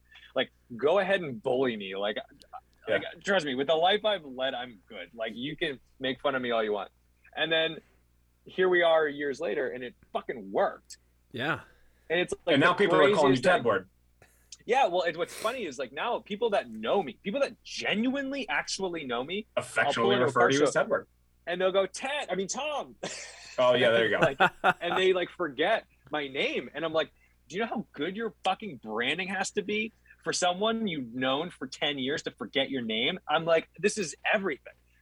That's awesome. that's amazing because I, I I was just like stumbling through uh, like research and I was like, okay, this is a very obscure Urban Dictionary uh, that comes up when you Google your name. I'm like, if it has to do with this, this is the only, literally the only time in 60 plus episodes that I've used Urban Dictionary as a resource and screenshotted it to put it in here to get the right context. So I'm glad that that we got that. But there was yeah, no, there was a um, there was a college humor video called Tedward where he was like this unibrowed um, like IT guy at work, and it was supposed to be like a joke, like just some like spoof skit thing. And so my greatest achievement was now like if you type in Tedward, like that no longer shows up. Mm, there So you go. You I push think- it out. I think I pushed out college humor. So So your own your own SEO. Has, that's pretty good. Just by good. organic your organic traffic has pushed it out, which is nice. yeah, So then, Um, uh, JP, I think Mike. you, yeah. Uh, well, no, I I I, I got something. Um, and and this is important. I think it goes back to kind of just your brand and your channel as a whole, and Yeah. kind of who you are, and loving just cars and driving, and you know, you you do a lot of driving, um, especially when you're commuting. You know, to and from your old corporate job to now you're doing it for you know for a uh, to, you know for your actual living. Um, but one of my one of my favorite things is just your commentary um, and it, we can we can dive into two pieces because I love your and that's Mike's camera dying. He'll be back. Um, that's fine. That's so he your your commentary on driving is one of my favorite things because I feel like you have such a good situational awareness of what's going around you on the road at all times, and you're Yeah. very good at like taking a look at what's going on. To be a good driver, I think you have to. And if you're going to drive like a sports car, a high performance car, like or an expensive car, you better have great situ- situational awareness. So I, I'm curious to understand where the respect uh, respect the drive came from and then talk a little bit more about like how you kind of interject this like commentary and i'm sure up front maybe you were not comfortable giving out that commentary maybe you were but now you're very comfortable giving out that commentary and i love it Yeah, so the situational awareness thing is actually very astute of you because that is something I kind of pride myself on. And I can prove it because I've had some excellent driving instructors on racetracks. And in my logbook, they usually write like unbelievable situational awareness because I'm the guy who's like, I, I will never, ever hold you up on a straightaway if you've got more Yeah. power than me. right And I will wreck you in a corner if I can, if I can, if I can get in there with, you know, a, a higher entry speed.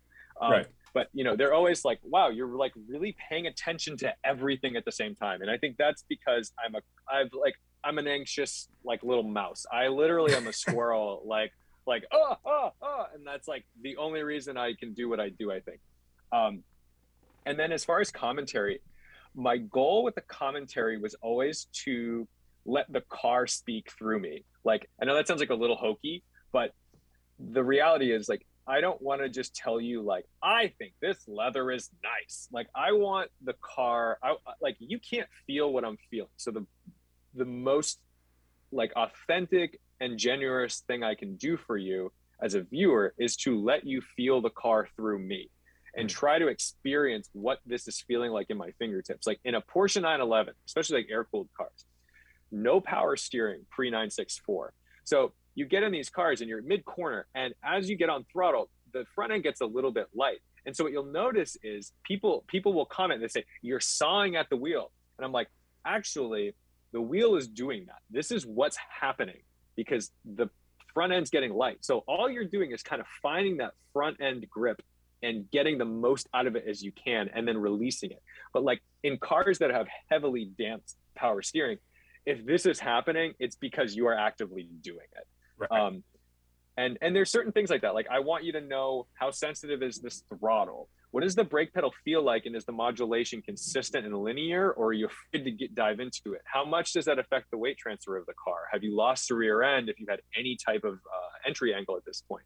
And then you know, I just these are all things that I want you to feel like. I want to give as much of a tactile experience as possible because these are the things that I would have thought of when I was like 17 years old. and driving different cars. And I think people like I, I take it for granted a little bit just because I'm driving a different car every other day. But when I was like 17, like I had a list when I was 17, 18 years old. I wrote down every car I ever drove. And I think by the time I was 18, I had 120 cars. And it was wow. like, and it was just every friend, every single car. And even if I moved it like in a driveway, I wrote it down. Like I drove this, I drove that, wow. I backed this up. I, you know, I drove this 10 miles, whatever.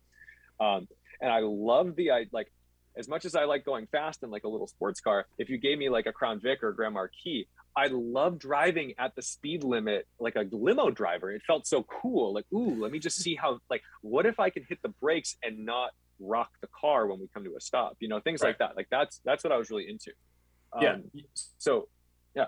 And you yeah, you always have these experience. These, you show yeah, exactly. Really well. and it's and pretty details that the details that you like bring into it. I think those nuances are like what draw us into as like car enthusiasts. Like you know my cars like they're they're totally different cars but you want to understand the nuances between them and that's kind of also brings in the driving experience. Like you're getting them with the audio you're getting them with the feel you're giving them explanation but you're also saying like hey here's some of these odd nuances with these cars. Here's what it's like on throttle off throttle on corners. Here's what braking's like. Here's how it feels a highway cruising.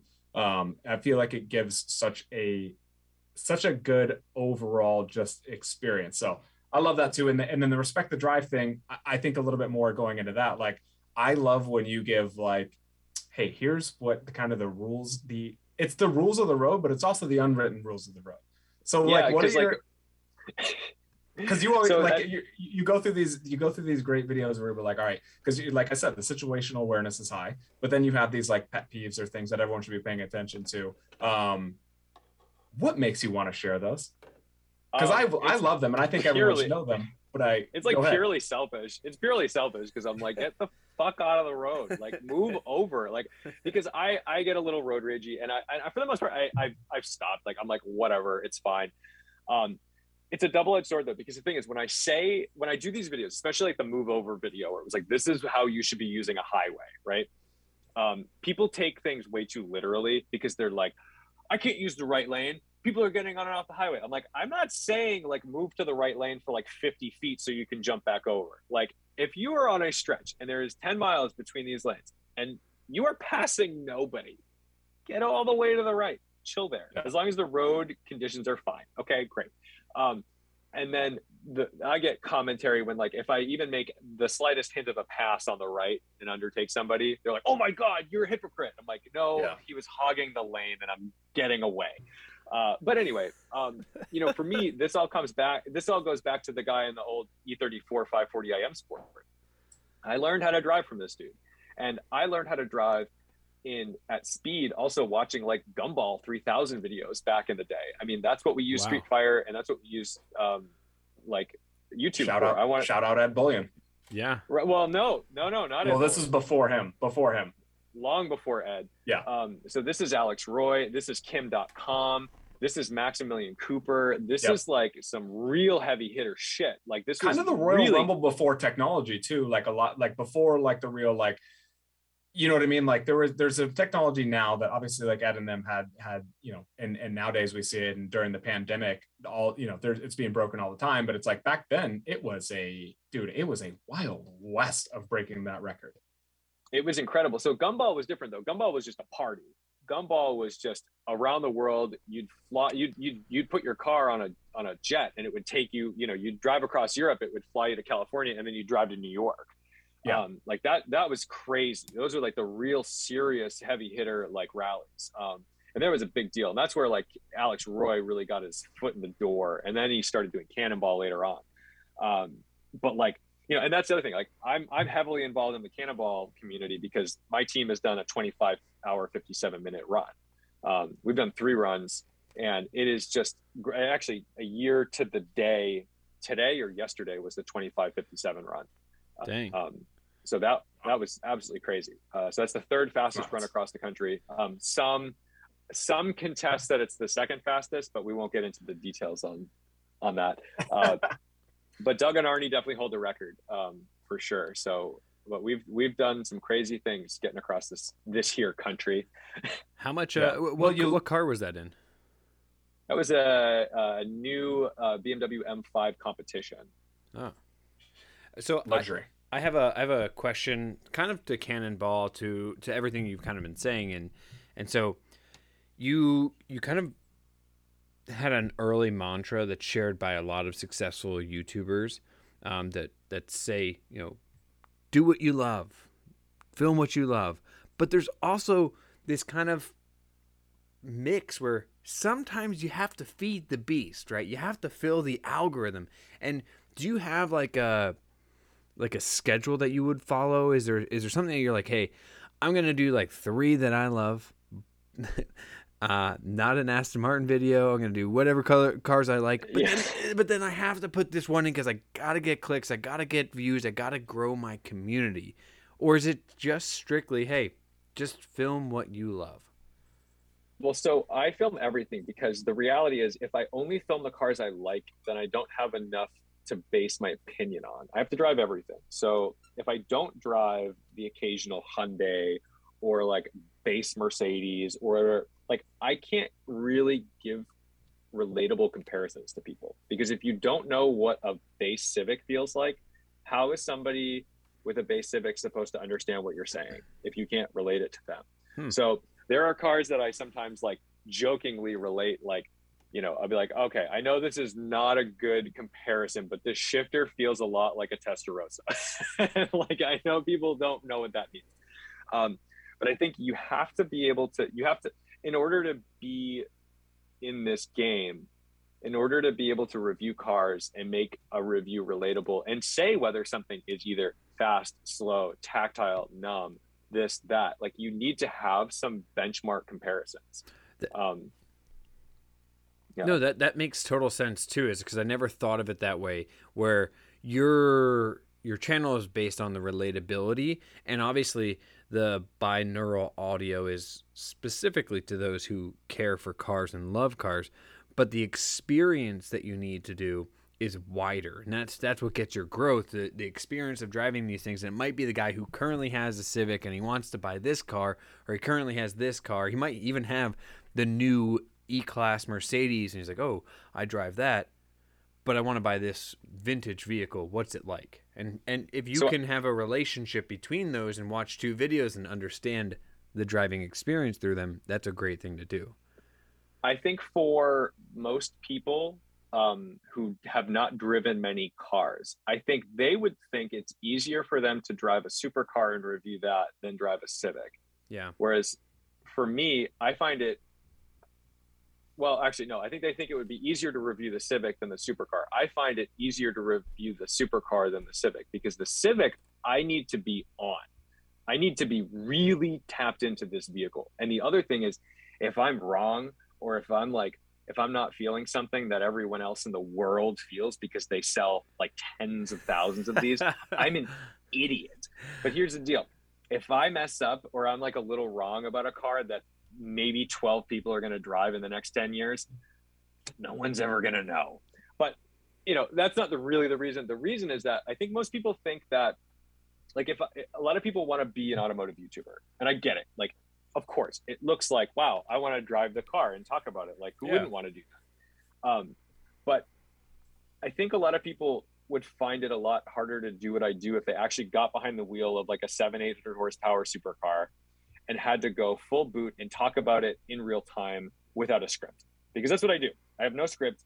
I memorize a few facts just so I have them to like relate. Like, okay, this is the power, this is the engine displacement. We've got twin turbos, we've got rear wheel steering, we've got and like ha- honestly, half the time, I don't know if a car is rear wheel steering until I turn it in, and then I go, ooh, it's got rear wheel steering, and then I look it up later and make sure I'm right, um, just to double check. But like, you know, it, it is it is a skill that I didn't know I had until I watched other until I asked when you ask other people what they're feeling when they're driving. That's when I'm like, oh, I actually have a skill. Like this is actually a thing that I've developed over time because I do it every day. Um, most people don't have I don't know. Most people don't feel the, cer- the certain things. And the best thing I did recently was I interviewed Valentino Balboni, uh, the ex chief test yes. driver for Lamborghini. That was, that was, awesome, by the way and I thank you. I just had the best time because I'm like on a much different level, I do the same job he does. I mean, my job is to interpret what the car is doing and communicate it to somebody. Now, his job is to interpret it and communicate it back to engineers. My job is to is to interpret it and give it to viewers. Um, and it was really fascinating watching him operate a car and seeing some of the things that I do that he does. And I was like, oh my god! Like I think I I think I'm a test driver. This is crazy.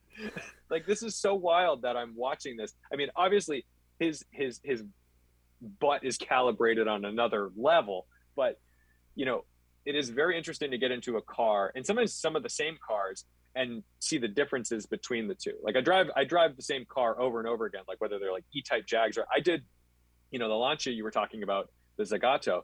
I drove so that was in 1969 with a four speed. I drove a 1972 coupe with the same engine but a five speed dog leg literally two days later. So yeah. huh. you know, I and I'm like, oh, the steering on this car is completely different. It's like so much heavier and more tactile than the Zagato. I wonder what's going on there. And then this gearbox, although the gear ratios are a lot more favorable for speed, the gates are a little trickier to find and the precision is not there.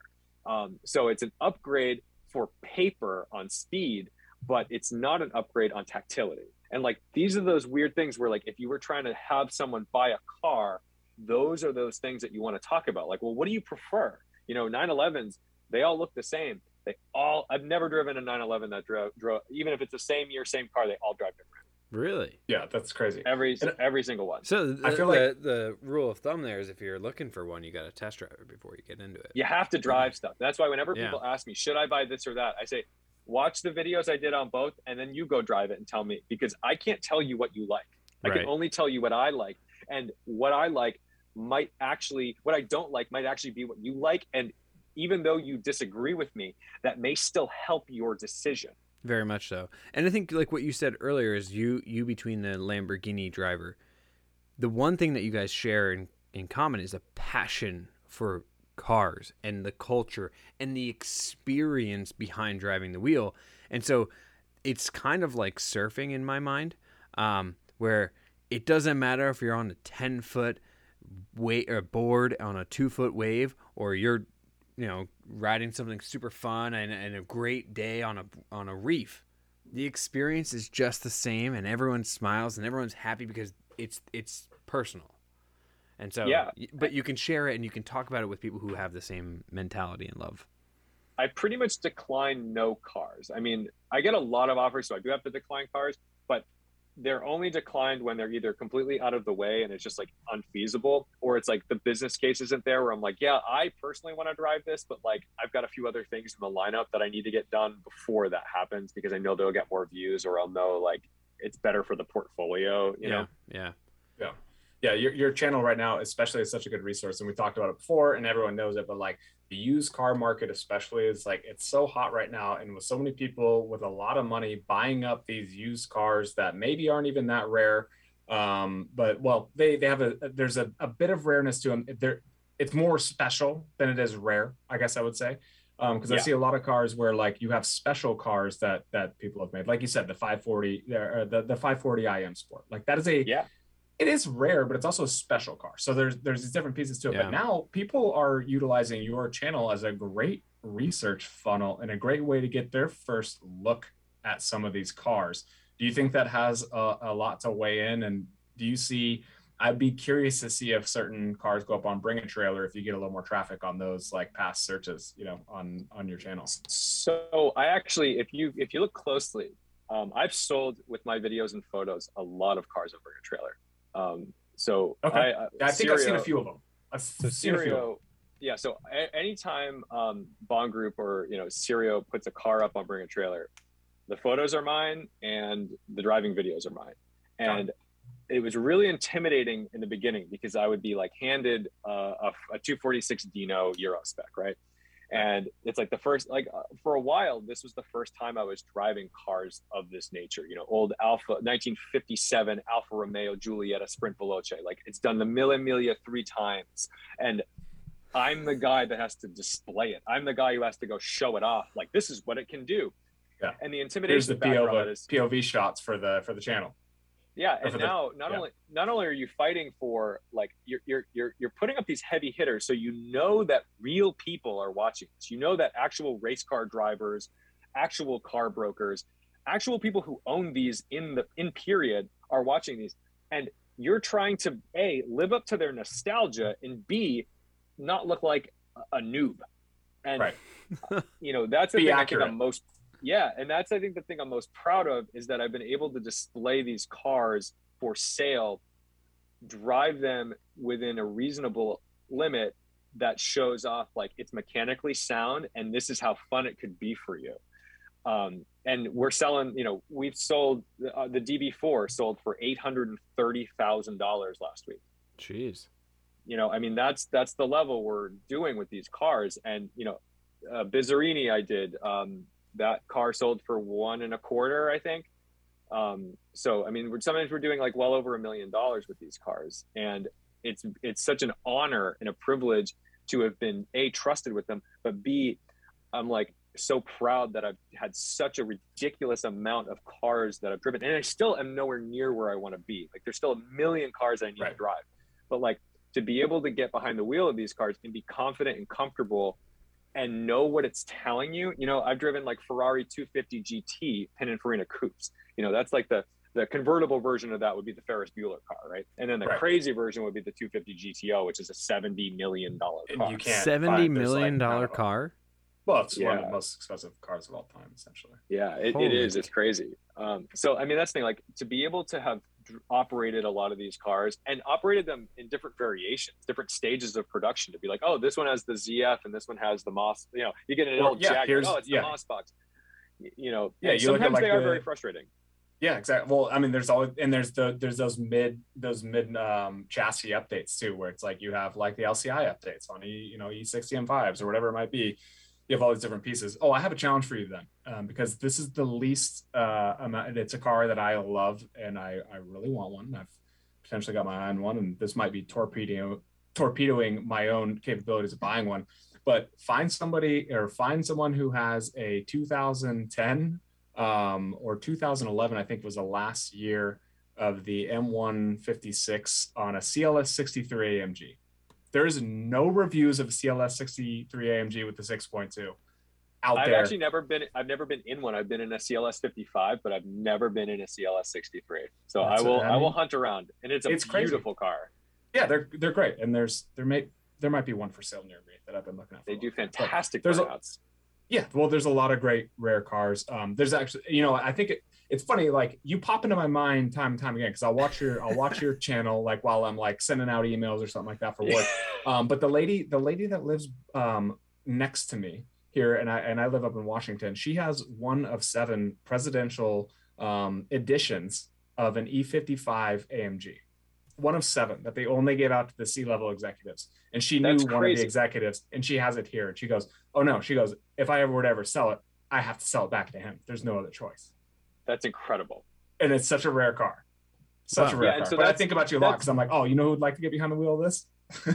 Yeah, oh, absolutely. And that's those are those cars where, the, like, the car is great, and I'm I'm more about like, oh, the driving experience. But I would find joy in that car because what I would do is I would get all the nitty gritty details, and I would call my buddy Will uh, PTSRS, who is like one of my closest friends, and he's the one who's really into like nitty gritty details where he's like, oh, they never offered this color of leather on anything except for this. And Right. then, oh my God, it has the stitching on the glove box. They've never, you know, like That's that's, his, that's Yeah. his thing. And so, you know, we, we've walked into some Porsche collections um, that have just been staggering where literally one of one cars like we we went into a collection in california and he has the only street legal 935 porsche in existence um, Yeah.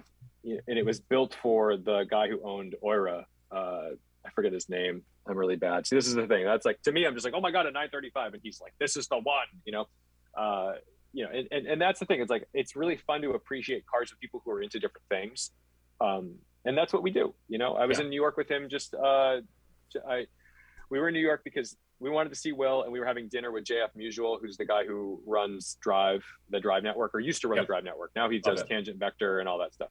Yeah. Um, and you know they were they they had a super top secret Porsche that they were filming that day, and so we got to go and play around and see some stuff with that. And you know, I don't know. It's just it's always good to have people who value different part different parts of the automotive experience because sometimes it reminds me of things that like oh my audience actually would care about that. I should talk more about mm. this detail.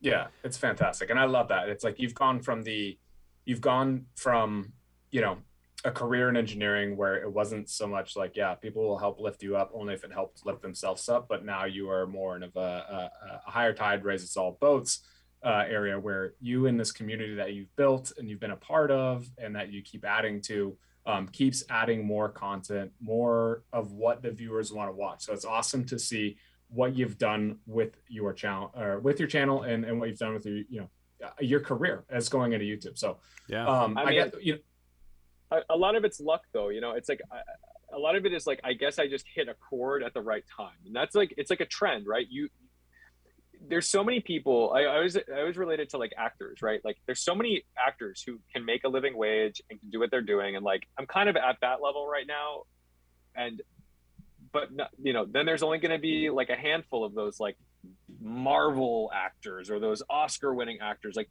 there's there's a very small circle of those people, and like those people you know, in YouTube land, it's like Mr. Beast and Casey Neistat and that kind of stuff. It's like right. the automotive guys, we're never going to be there, but we have our own little circle. And right now, like the heavy hitters are like, I mean, James uh, Stradman is probably one of the heavier hitters right now, and like I'm so proud of what he does. And he he I, he taught me a lot of lessons early on, and he probably barely remembers this conversation, but we spent like two hours in his Lamborghini, and we just talked about YouTube when I was like at ten thousand subscribers, right. and he told me a million lessons and i'm like i've taken them all to heart and that's i think that's kind of where this this went. Yeah but if you go back and you look at the marvel actor and you look at mr beast mr beast started no no different than what your channel started right? Just like posting little things. The marvel actor they took things that were a little out of the caliber of what they wanted. Maybe like a, a toy commercial or uh, something else they got to start somewhere. They got to build the brand. They got to learn the things that you learn the same way that everyone does, and it just takes time, consistency. You're totally right. Things. And so, use yeah, your you got Chris Pratt. I mean, you got to do the Chris Pratt. Yeah, use the Chris Pratt move. Exactly. Yeah. Do, do a couple parks and, yeah. parks and recs, and then you're the badass in every war movie, a military movie, and now Jurassic Park, which I love him in very much. So. It's um, crazy but no, it, it's great to see because like I I love the car community so much, and you know, living in certain areas where it's like I haven't always had it. It's like I can always go on YouTube and watch and yeah. see what you guys do. So it's great that you guys all lift each other up and build more content. So that's awesome. Um, and I know we've we've kept you for a bit here. Um, I've got you know, and we talked about a couple channels. Um, but but who else are you watching? And do you spend much time on YouTube uh, outside of what you do for a living? Um, and out maybe there's some people in the car community that you love watching and you always stay up to date with. But do you have any guilty pleasures outside of the automotive world on YouTube? Like, are you so watching Serpa design? Are these guys like, you know what I mean? Are you watching somebody build terrariums? Like, what's going on? I think so. All right, actually, oh, this is gonna go really, really far south in a second. So for YouTube, I I don't watch that much YouTube because I used to, and I would I would watch like Sam Seen Through Glass was like a big one. Um, Seb Delanney back in the early days, but he's a little too like young modern dude now for me. I'm like an old fogey, so I'm like I'm good. Um, and then uh, so Seen Through Glass occasionally here and there. Like it used to be a thing that I was obsessed with, and I'm not. You know, no offense to Sam, but it's like I, you know, I don't need it every day. Um, cars with Luke, I love Luke. Um, I love what he's doing out in Switzerland. He makes incredible content. He's a he's a just a such a talented cinematographer, and I, I can't recommend his videos enough if you just need to like sit back and enjoy some visual awesomeness yeah. of these cinematography and, and yeah. yeah. well shot. Um, and and then when it comes to non YouTube, which is most of my viewing, non automotive YouTube, I get really sucked into like aviation stuff. Um, hmm. But a lot of times, oh, this is so bad. I I've got a good one. If you if you know it, I know it. I will watch like a I will discover a plane crash, and then I will just hunt for every detail of this plane crash possible. oh and God. then the worst thing is by by like 2 a.m. I, I am I'm reluctantly typing in like black box recordings because like I want to hear what they said. Yeah, and which is sometimes you'll get it and you're like, oh God, I wish I didn't listen to that. I do the same thing. I have a morbid curiosity. No, I have a morbid curiosity. I have to know what it's like so went down bad. in the cockpit. Like you have to kind of yeah. understand. It's it's weird. I do. You know what? I think I blocked that out for myself because I also do that. Um, yeah, no, I, I, I didn't No think I had judgment. that answer until I started talking. I was like, oh, I have an answer.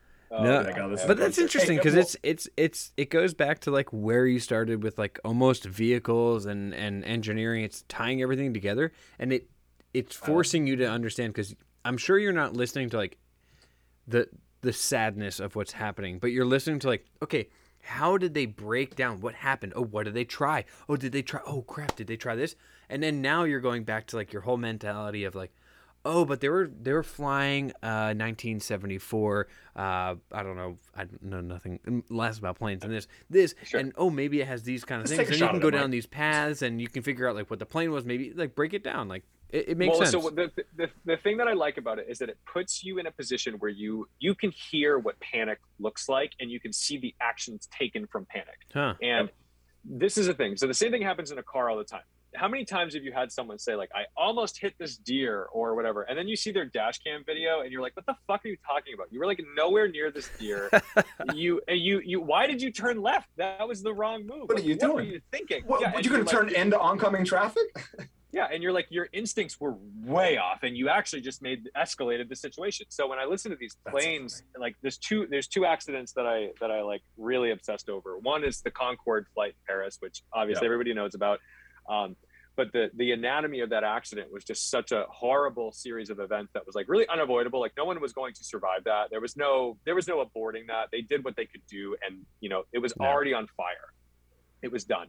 But then there was a C-17, which is a huge, huge aircraft that Oh, yeah. crashed. Um, somebody shot it. Is that the off, is that the is that the load shift? Uh, no, that was a 747 in Afghanistan. Um, that Okay. one was um, unbelievable too. But that's a that's a great one to figure out. But this the C-17, it's even bigger than a 747, and Yeah. it took off and it did these like big clearing turns, but they were at an airspeed too low for this the bank angle they were at. Like all of the all of the safety checks, and there's a safety officer on board. Nobody's calling it out. And by the time it's gone wrong, the audio recordings, which they never released, but they have the transcripts, they're saying like they're saying way too late speeds too low speeds too low speeds too low and the thing just falls out of the sky and it's unbelievable C seventeen is a like- mil- Hold on, military I think plane, this was right? B fifty. I think it was a B fifty two at an air show. This well there was that too but this is a c-17 Okay, different one. uh, Yeah, flying Gal- galaxy, Galaxy, or whatever yeah, the heck it's huge, called yeah. yeah, You see it's a a, rare of those. video and you see that and- side stall. and it's just the most unbelievable accident because it was the dumbest most preventable thing and and nobody spoke up and Kind it of a hot shows what shot pilot. Kind of a hot shot pilot move.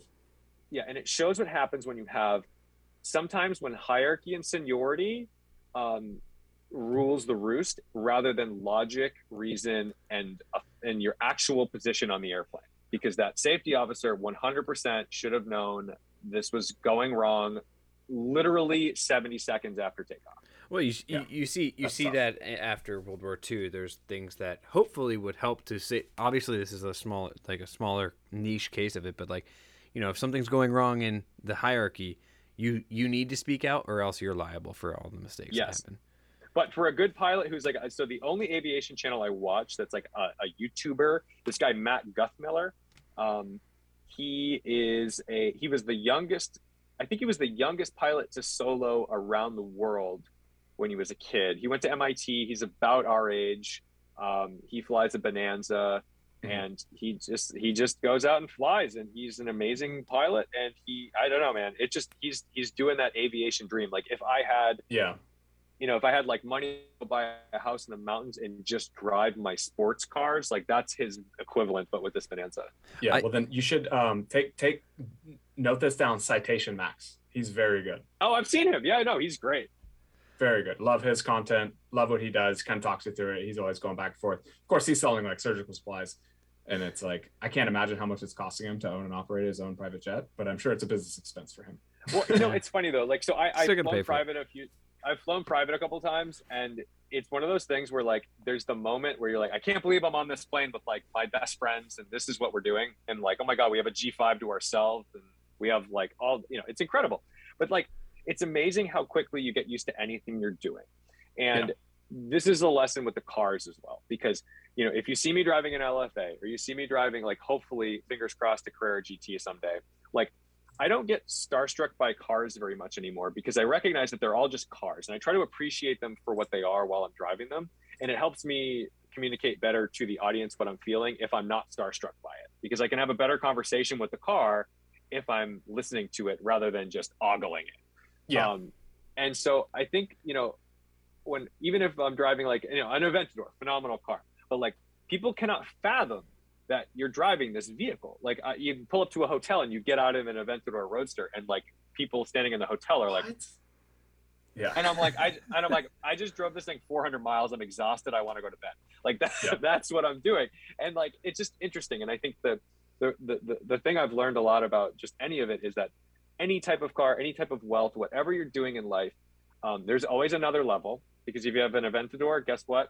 Somebody's got a Huayra. If you've Yeah, got somebody's a got a Bonanza, somebody's got a citation. Um, and and the reality is like you got to try to be happy where you're at because there's always a level up and you might get there you might not and it might not be for you anyway. It might not be the life you want to lead and that's fine but um, never feel one up by anybody. And the respect the drive thing goes for everybody. It's it doesn't matter if you're driving a civic si or an Aventador svj like the reality is you're operating a vehicle and you need to be you need to be aware and you need to have you know go ahead have fun but i can have just as much fun and pretty i can have a lot of fun in pretty much anything you can put me in behind the wheel of anything i'm going to have a good time No, yeah, that actually brings up a great point because there's something that I talk to people a lot about. So I have a I have a stage two B5 S4 2000, which is a fantastic car and it's it's great and it's tuned and it's fast and all that. But I have a bone stock Integra GSR and the bone stock Integra GSR 1997 one owner. Um, slow cars fast. You have been preaching this for so long. Slow cars fast is one of my sayings. I say it to people all the time. People want to buy these crazy fast cars nowadays that are just insane to drive. And within a matter of seconds, you're breaking the speed limit. Uh, you can get arrested. You can do 100 miles an hour and, and so quickly that you'll you'll be arrested. They'll tow your car. You do that, but like Yeah. my GSR, I mean, I can drive. I can drive the absolute wheels off that thing and be doing pretty good for the most part. Slow cars fast. What's your take?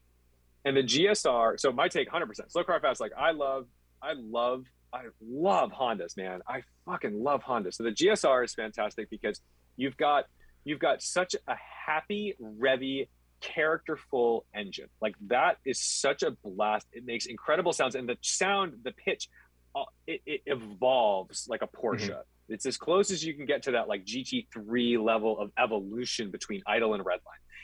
The gearbox is just ooh oh my god every throw is dead on there's never crunch and it the thing is the way that car drives it drives better at redline than anywhere else in the rev range it is It's fast up there. It's up. It's kind of fast up there. It's great. it's almost hard to drive that car slow because when you try to do especially cold that one two is a little bit ugh, like Yeah. take your time you might need to give it a little blip because you've waited so long to actually engage the gear you know but that car is just one of the most entertaining things you can operate i love an integra gsr um, and then you get into like I don't know. th- There, there are better slow cars than others, and I think like the Civic Si, the eighth gen Civic Si, was one of the greatest things because it's very similar to that Integra. It's just a Yep. little faster. Um, Yep. And th- those are probably some of my favorite things to drive. Um, you know, Cayman 987.1, 987.2, phenomenal to drive. Um, you do not need more than 250 horsepower to have a good time. Um, and you know, you really depending on the weight, you don't need more than 100 horsepower. I've driven K cars with 38 horsepower. I've driven like Honda Actys and had a fucking blast when you go. I mean, how often do you get to go wide open for like 25 seconds? Never. You know That's I mean? what I'm saying. You can't. if I do 25 seconds wide open and just just a stage two B5 S4, I'm probably doing 135, uh, maybe more than that. I don't know. It's gonna be Tomorrow be- morning, to- probably I guess Yeah. you'd be maxed out. yeah, tomorrow morning my Ariel Atom 4 video goes up, Oh. and that that car. I mean, it's zero to. I don't think I did it, but like it can do zero to 60 in 2.8, zero to 100 in 6.8. Um, I mean, that's like some serious shit. And I, Yeah, I you know. I'm ripping through four gears, and I blur the speedo a couple times in the video, but at some point you're just like, I mean, fucking look, this is the deal. this thing is that fast. Uh, I don't know what to tell you. Like, and and the reality is like, it's more entertaining to drive a slow car near the limit just because it's safe. I mean, you can still be on the grit level of adhesion where it's like, whoa, we're, but you know, I, I also think that people get a false sense of being a good driver because they're in a fast car. Whereas Yes. like I never feel like a better driver than when I'm driving like a Caterham. Like if I'm driving like a Mhm. hundred horsepower car that weighs like twelve hundred pounds, that's when I'm like, I am speed. Like I feel like I am really operating the thing. every yeah everything's kind of in sync you're you're you're jiving with this thing on the same the same wavelength that it wants to be operated on right essentially but like i mean and the problem too is that like supercars today are and not even supercars it's it's not fair to call a 911 a supercar but like a gt3 rs or a gt2 rs or a huracan these cars are objectively very easy for anyone to get in and drive very very very quickly like they are not intimidating in the least bit once you get over the fact that like hit pedal go fast like you can The drive Like, reward. you can, yeah but the reward Yeah. drops down some at some point it's like you're like the reward of that experience eventually is going to wear off if you're not Yeah. the one that's operating Right. And the GT3, like, so I'm not a save the manuals purist as much as I love a manual gearbox. Like, I can respect a great paddle shifting car. Yeah, sure. Um, and like, you know, I, I'm there. I like, I'm with it. But like, when I drive a GT3 RS, trust me, like, the first thing I'm thinking is not, I wish I was rowing my own gears. I'm like, oh, like, you're just hanging on for dear life and you're just staring at the tach because the gearing is so long. And you're like, okay, we got to get it all the way to nine grand. Um, and but like, you're just like this thing is so stupid fast. And why am i able to do this? Like i am not a i mean i guess technically i'm a professional driver at this point. But like i'm, not a race yeah, car driver. you yeah you are. I mean i mean but like You're a journalist. you, you can do things and man and that like I, I tell you some journalists really don't know what they're doing behind the wheel. And i'm not gonna like call people out but like i would just read carefully and watch the review you know there are there are a select few people in this industry that are great drivers um and i'll call some of them out like for being good drivers like chris amos phenomenal driver. Mark Harris. from savage mark from savage geese phenomenal driver. Oh mean, yeah these he's people- awesome. Savage geese is such a good Uh, channel. such a good we channel. got Yeah. i love those guys so much. And they're so I mean, goddamn these- funny. these are the people to trust when they tell you what they felt okay? And then then there's a lot of people you should never listen to who get a lot of publicity and usually they tip me off with little things you know and i I- like you, you hear them sit, mention something about a car where you go oh that's just that like for me I, I- a good joke is like when somebody tells you the steering on an E e39 m5 is good stop listening to everything else they say. Rack and pinion verse. Come on steering box. It's a it's a steering box. I mean it's like a joke. I mean and then it's- it- people it- who don't have an M5 don't get that because they the yell at me 'cause M5, the 540 and below had The rack five- and pinion, not a box.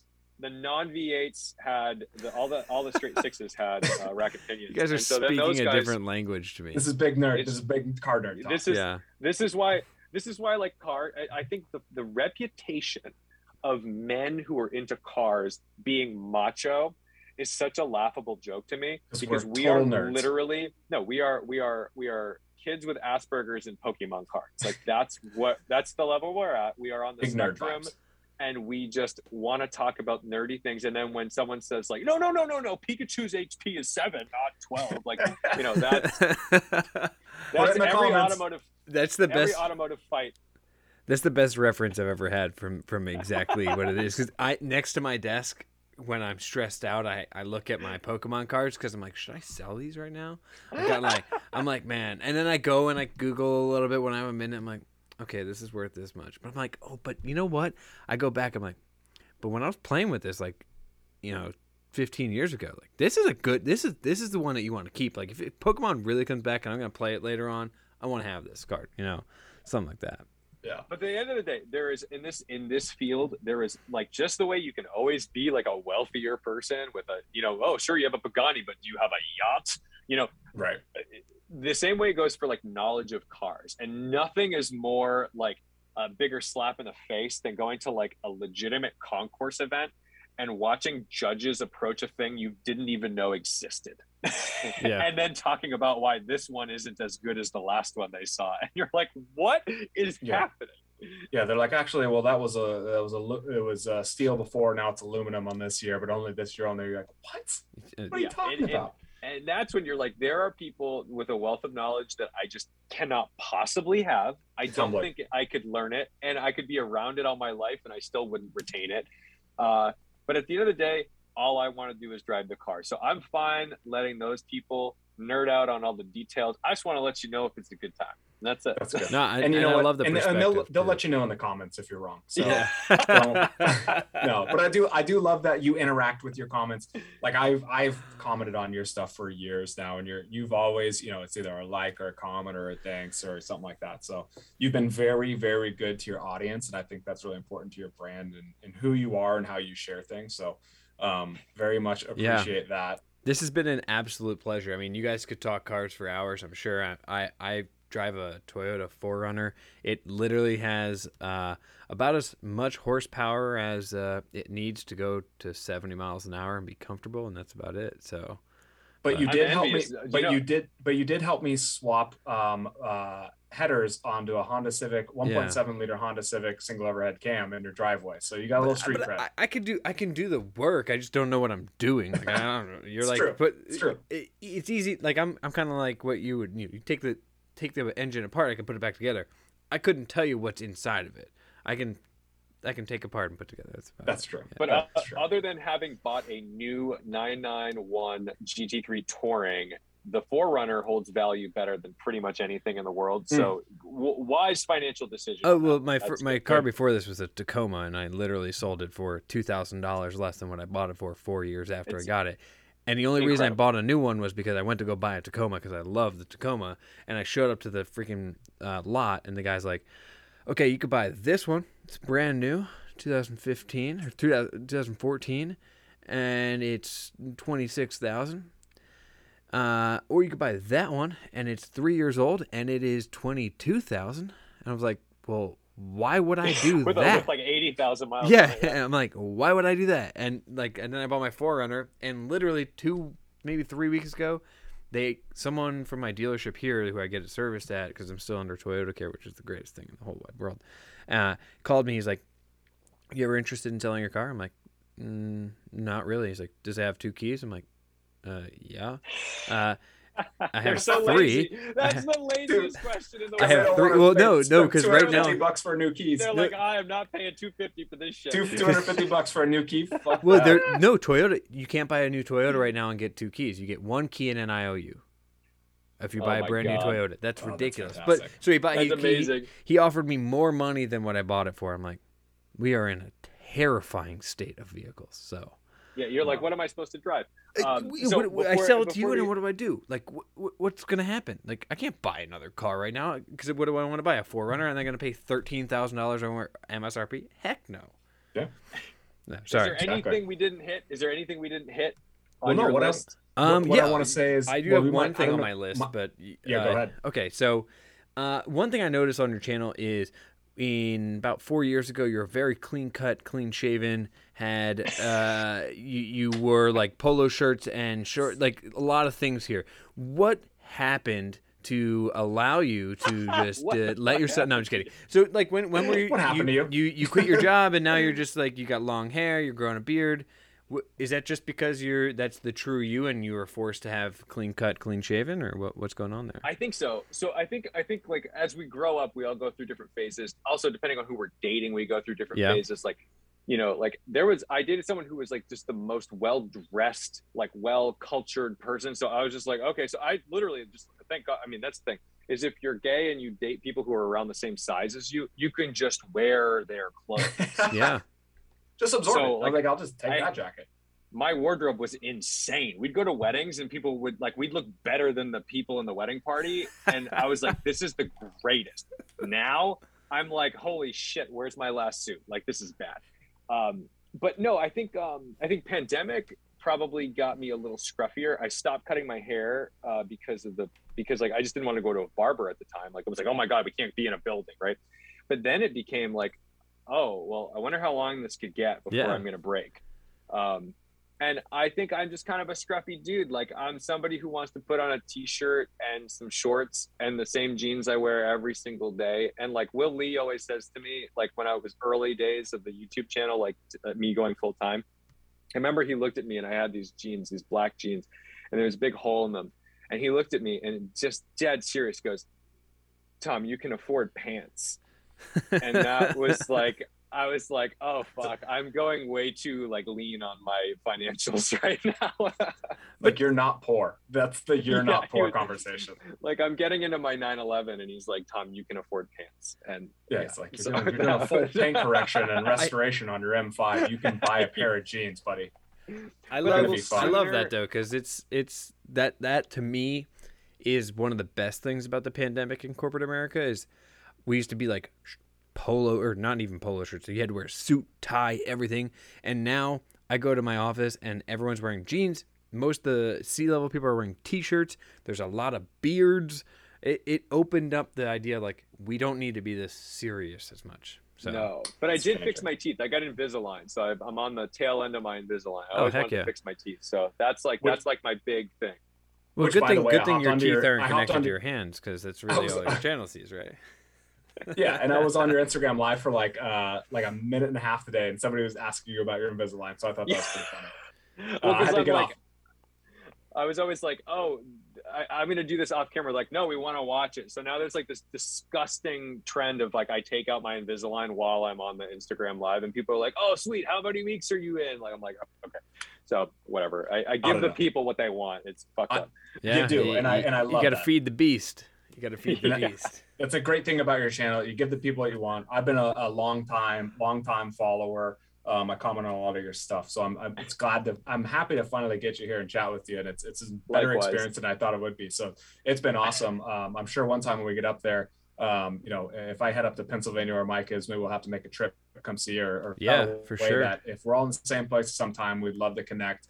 Um, I think most importantly, you know, we a appreciate you being here, chatting with us, talking about your community, talking about how you got started, what the decisions were that got you into YouTube, um, you know, where you are now, and then I think most importantly is, you know, tell everyone a little bit about where they can follow you. If you got any other sort of Patreons or anything like that, feel free to mention those. We'll add them in the social below, um, but bring those up and then let us know what we can expect from you in the future. Sure. So obviously on YouTube, Tedward, you'll find me. Uh, that's easy. Uh, Instagram is I'm like sitting like a child right now. I'm like this is, That's I'm just want. like Hey, do your swiveling thing. around in a chair. Do your thing, man. Instagram, uh, Tedward underscore IG, because some poor loser is named Tedward out there. So I had to, He's I had probably- bump that. He's probably a Theodore. Yeah, another probably Tom, probably Tom Edwards. Uh, Patreon. Um, it's it's slow, but it moves. You know, people people you'd be surprised. There's like 60 or 70 people out there that like believe in me enough to chip in a few bucks a month, and that like means the world. It's funny. That is the most valuable paycheck I get every month. Where I'm like, I I'm so proud of that. Where I'm like, someone cares enough to keep this enough like alive. Where it's paying for some fuel. You know, it actually gets the job done. Uh, I'll be but there. that's I'll much join, it. I'll join it. I'll join it right now. There you Um, go. and I and I and I like contribute nothing to it. It's like on the table. I'm like, look, I, you're not getting any extras. Like this is. I'm so busy and slammed. I'm like, I'm just trying to do as much as I can. And occasionally I'll throw up a photo of something I'm doing, but like most of the time it's just like, thank you, thank you, thank you, thank you, and that's kind of the deal. Yeah, that's awesome. Well, it is. It's you. If you love, if you love a channel and you've been subscribed to it and you're you're part of that community, and you really want to make sure that it's the longevity and and you got to help them at some point. So it's it's it's a great cause to to to put the money into. You know what is it for the lowest membership? I think it was like a- it was like a dollar, a month on here. I'm going. Yeah, I'm going Yeah. five dollars a month right now, and that's at least 60 bucks a one year, gallon like, of premium. Yeah, It's one gallon of premium. Okay, In, just Cali- just, California, no less. yeah, yeah. well, just give me a shout out. I just just say this gallon's for you as you shift through one gear on a SL65 AMG Black Series next time. You say this one's for you, JP. Done, there. done. Done. I'm well, hey, hey, man, this has been an absolute pleasure. You've opened my eyes to what what car a lot about cars. I knew uh, a love for cars, but I didn't know how deep the community really was. And I, I I'm I'm super stoked to see you. I can't wait to see where you go, and I can't wait till the first time I buy a vintage car, I can go and find exactly what it'll feel like, um, and and the driving experience. So. Thank you so much for coming on, everyone. Thank you for listening, and everything um, about him will be in the show notes below. Uh, yeah, we will see you guys next week with another car guy. Um, it'll be really exciting. So thanks, guys. You know him. you do. You know him. you do. That dude in blue. That, du- that dude in blue, David Patterson. Hello, David, from the week before you are on. There you go. Yeah, there you Bingo. go. Thanks, guys. See you. Thank you. See you next week. Hey guys, it's Mike. Thanks so much for listening today. We had so much fun recording this podcast, and we can't wait for the next episode. Check out our Instagram channel to find out who the next guest is going to be and submit your questions so you can get featured on the show.